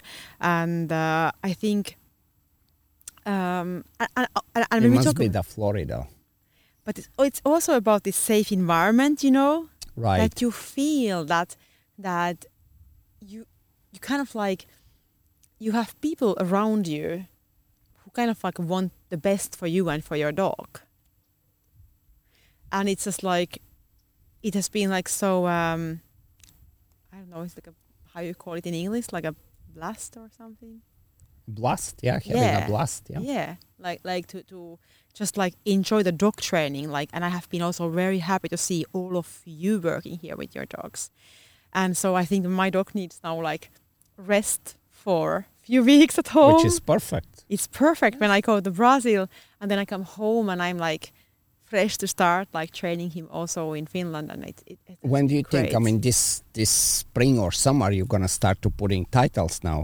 oh for sure not Oh, not yet. oh for sure How not. do you do it? I think it's gonna take like. Um, I hope I could do like BH in the end of this year. That's where we're so different. I'll tell you I my know, story. I know. uh, and I hope I, uh, if possible, I think next year I try to bring him to the trials like IGP one, IGP two, and then for the nationals like Belgian Shepherd nationals. And then I would hope for tw- 2025 I would be in the Okay. you know, in a team. So this year for sure not, because I want to make him like so confident, uh, you know, like in all disciplines that, um, yeah, I feel better to go to the competitions. not not taking much chances, basically, exactly, right? yeah. And I usually bring my dog to IGP one when when he's like ready for IGP three. You know, Right. like like like emotionally and everything. And so and then he then I hope, yeah, he he's gonna be like um Maybe tonight when we sit down and for a drink or something, I'll show you my BHs. They're all filmed, like with Yeah. Igor, with Django, with I really you love would that. die when you, you would like make so much fun Every, because it's like like if somebody see me and doesn't know me they're like that guy has no chance what, what is he doing where is he Ivan, going? I'm the control freak. so we are exactly like the you know the opposite of bringing our dog to kind of like you know uh, i don't know if you know them but like the formula one back in uh there was Niki Lauda and Yeah. Senna. Yeah, and Senna was the guy that very spontaneous just like uh talented but kind of you know and and Lauda was like a German it's like I I know what I'm doing and and and, and I think there is something like this and that's also that's also what is very interesting and Yeah. and makes the sport interesting because we all have a different ways yeah, yeah, yeah, yeah, yeah. And I think it's like for me, it's like I have to be like, like I was so shocked, like when Yanni was already doing his IGP two, you know, IGP one, Yes, IGP two, I mean, and putting with a pressure so young dog, and I'm like, I can't do that because, like, for example, even the guardings in protection, I want to practice this like half year. That I walk and I go back and I walk and I go Solid. back and I walk. Yeah, it has to be so solid because you know I feel like that. But, but it can be also something about the. I mean, I wouldn't like to say this because I come from Finland where the we have the most equal. It's one of the most equal countries, like gender equal Yeah, countries, yeah, yeah, like yeah. in the whole world. But I feel it's like that. That there is still something like like women and men a little bit like this that um, if I fail, I know what she's saying yeah, I don't like failing. yeah no no that's and I. I'm like, I'm like, I have to be like 200% solid that my dog is like prepared for those situations. And then when I bring my dog to the trial, it's like, it's okay. Like even one year later, right you know. And when I count now, my dog is now right now he became like he's exactly two years and zero months. so I'm thinking, okay, 2024 he's gonna be three years, and I'm gonna be he's gonna be four and a half years old if I get to the World Championships. He's the same than Helge. You know, Okay. like Yeah, yeah, yeah. 2025, and and Helge was the same. Like he was four and a half years old, and then I have like when he's four years old, five years old, six years old, Sure. seven years old, and I'm more like I'm lo- I'm so much more looking forward like that we would have like the career at competitions with as less mistakes as possible. right You know, right right, right. Because I feel like the people would just kill me if I would. yes that's the that's Yeah. the that's the pressure of being already everybody looking up to and everybody expecting certain outcome Yeah, yeah, you know? yeah, it's a tough one yeah. It, it's because yeah, when i did django in the 90s no it was not 90s it was early 2000 he was not three years old he was vice champion he, Yeah. so he won the awdf the all breed he won the malinois and he placed second. He was not even three years old. But he was that kind of dog and maybe i i was just like oh yeah we're training and we're competing. I didn't take it so seriously right? Mm-hmm. I mean i would go on the field in the world championship and everybody's going to get drinks and nobody pays attention. It's like some american whatever but then the next one rock it was called was 2010 mm-hmm.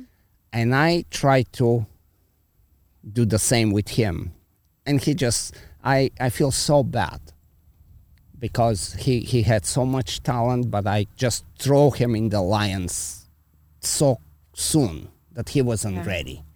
He was not ready. After the competition, I'm like, okay, that was really stupid. And now I have this ambition, of course, to because he wasn't broken. He just we had a very poor show because of my. Oh yeah, he's just like Django, and he- wasn't. And then somebody offered me a lot of money, and I've never sold a dog. They just did one time, and I I sold him. And even today bugs me because I didn't went back with him because he had the he had the potential, you know. Mm-hmm. And now, so so with me it's very different. It's like I sometimes I feel like I'm taking my time, and sometimes I'm like, well, let's go. And I think with Tarzan now, I'm very kind of more like you. Like I'm no, no. he's not ready. 2025, we will meet there. yes. yeah. Yeah. But this is also that's part of the game, the interesting Yeah. part of the game. And I, and I kind of like I can feel you because uh, with Ratu, I was like, I was like doing a lot of things that have like a lot of pressure, and I know people said that she can make it like, you know, like I tell you my experience. Like in my first talk, they told me it looks good in the training, but she can never do it in the competitions. Well, I did it. She had like like like my dog had. we he- need this kind of motivation yeah. too. So my dog had like one of the best obediences in his time, like in Finland. You can even count the IGP dogs among, even he was competing in the rescue sports.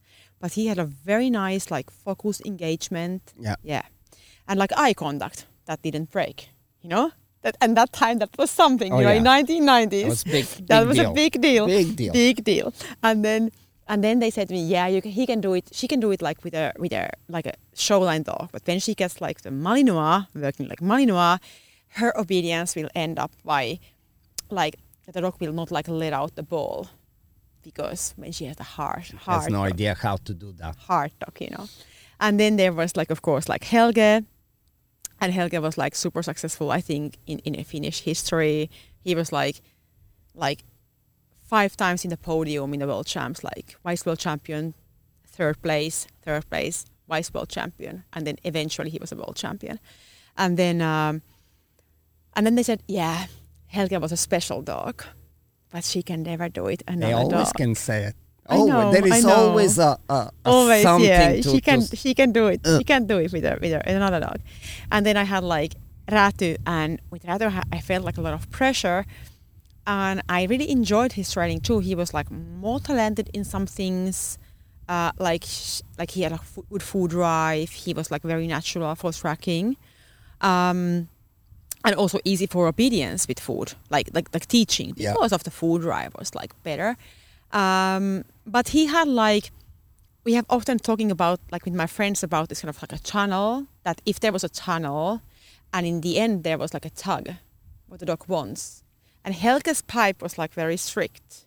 In Ratu's pipe we had like holes you know? That things like the like the sunlight comes and it distracts him yes, a bit yes, from the yes. dog however so he had like not that good focus than than Helge his father but he had like other benefits for sure and so so I trained him very in hurry. He was easy dog for that because he was adaptive. He had like high food drive, and he was more energetic dog than Helge was.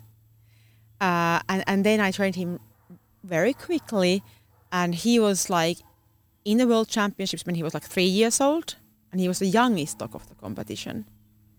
But he won it nice. and he was like um, but i was feeling a little bad because some things i could have like trained better if i would have just waited and giving him a more time patient. Right, right, yeah right.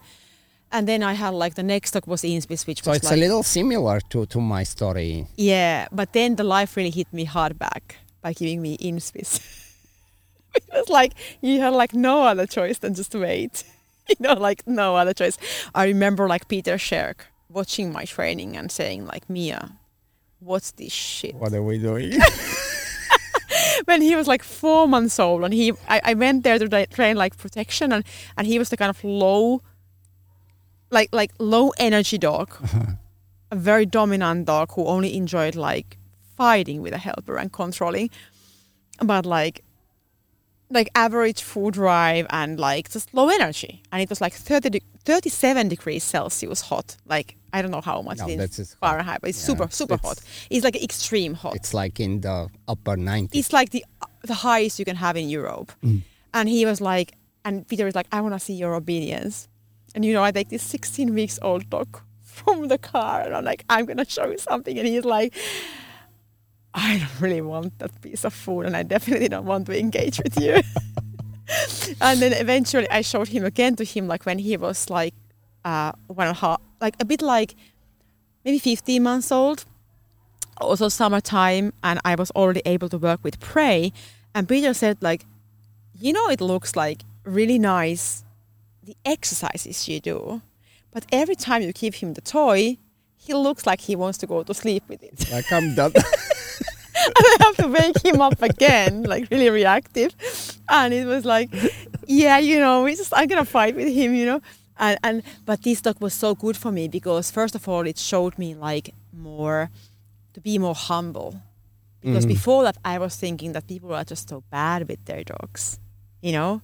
And I was too like feeling too superior. See, there is this thing too. Yes. Yeah, and I think it's important you have that one dog that shows you like that you are not that good. And in every training, I felt like, like I could feel, you know, that that I know like nothing about dog training. I have to like really work When it out. your brain never stops. thinking, and yeah, and, and and so, and eventually I was able to make it like like build him, building him to like that level in obedience that I wanted to bring him.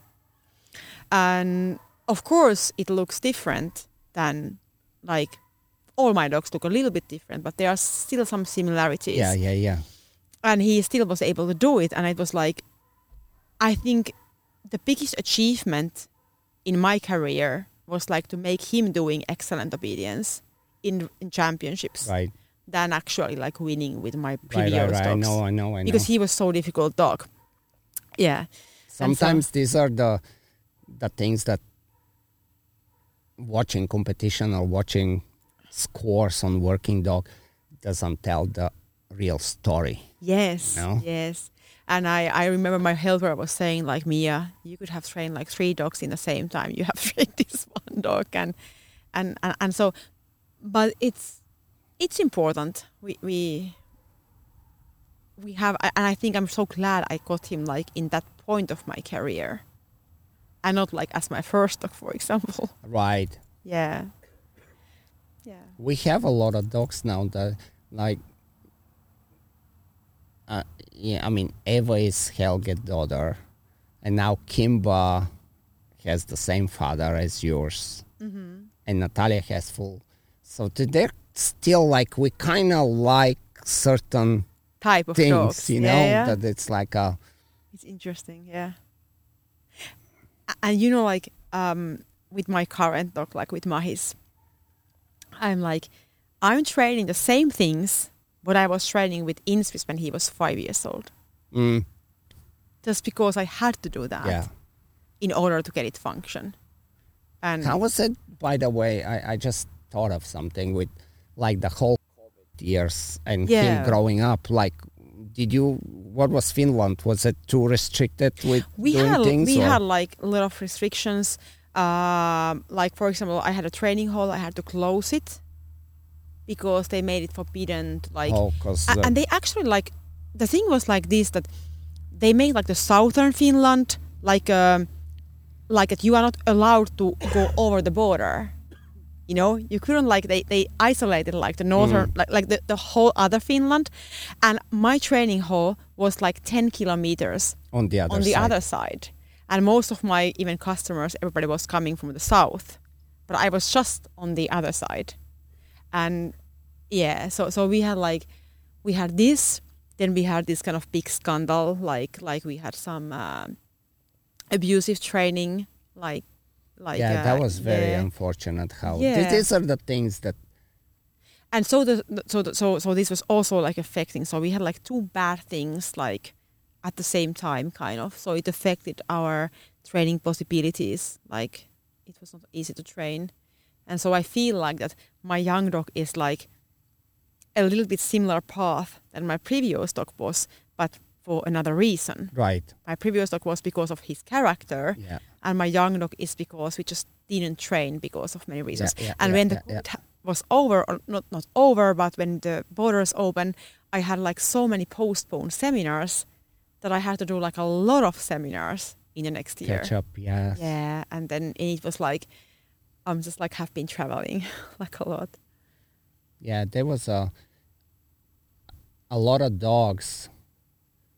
Imagine, like I, in my opinion, that was the time when Ice was at his best. And Yeah. I know there was a lot of dogs that were who lost their very peak. ready. Yes. Yes. And this is like you know, like you and I know Mhm. what that means. It's not I just know. this one time, but like I know this so hopefully super this well. doesn't happen again. because there was like a super talented brother of my previous dog and very very good trainer like of my friend mia yeah, yeah, yeah. and and she kind of like and it was a very it was also like a complicated dog like a like a a little bit look like inspis but just like a little more adaptive one Uh-huh. but like really it could do like really well in the world champs and they just couldn't make it because yeah, for two years and then eventually the dog was like that coming old. out. Yes. yeah Yeah. the Hopefully this doesn't happen again. It's it's a nightmare when you have and and you put all the time and you're this is my time. No, Nope. Just nope. no, Just nope. deal with it. Exactly. And you know, I was also like qualified twice to the world champs with Right. my previous dog. Yes. But eventually I was a bit like well, he would be a bit like a gamble there. You know. We would never know like What? Yeah. yeah, what what's gonna be the end come uh, outcome, like yeah. But what did we say? Twenty five, right? 2025, that's our year. Good. That's so our year. Mia, thank you for this uh, beautiful conversation. Now, Thank you, Ivan. what It's we need to do, we need to go to the fortune tellers That's what we need to do. because there is the There is a truth. there is a whole village. I don't know where it is. Do you know? It's like an hour away and supposed to be like this big um, fortune, like all the palm reading and all, all the, it's like a whole village. But we are only going to hear the good news of our Yeah, we should be future. careful what we want to know. all right. Thank you, everybody. Hopefully, you enjoyed this. Uh, really, thank you for this. Thank you so much. It has been a pleasure. Let's go train Awesome. and do some cool things.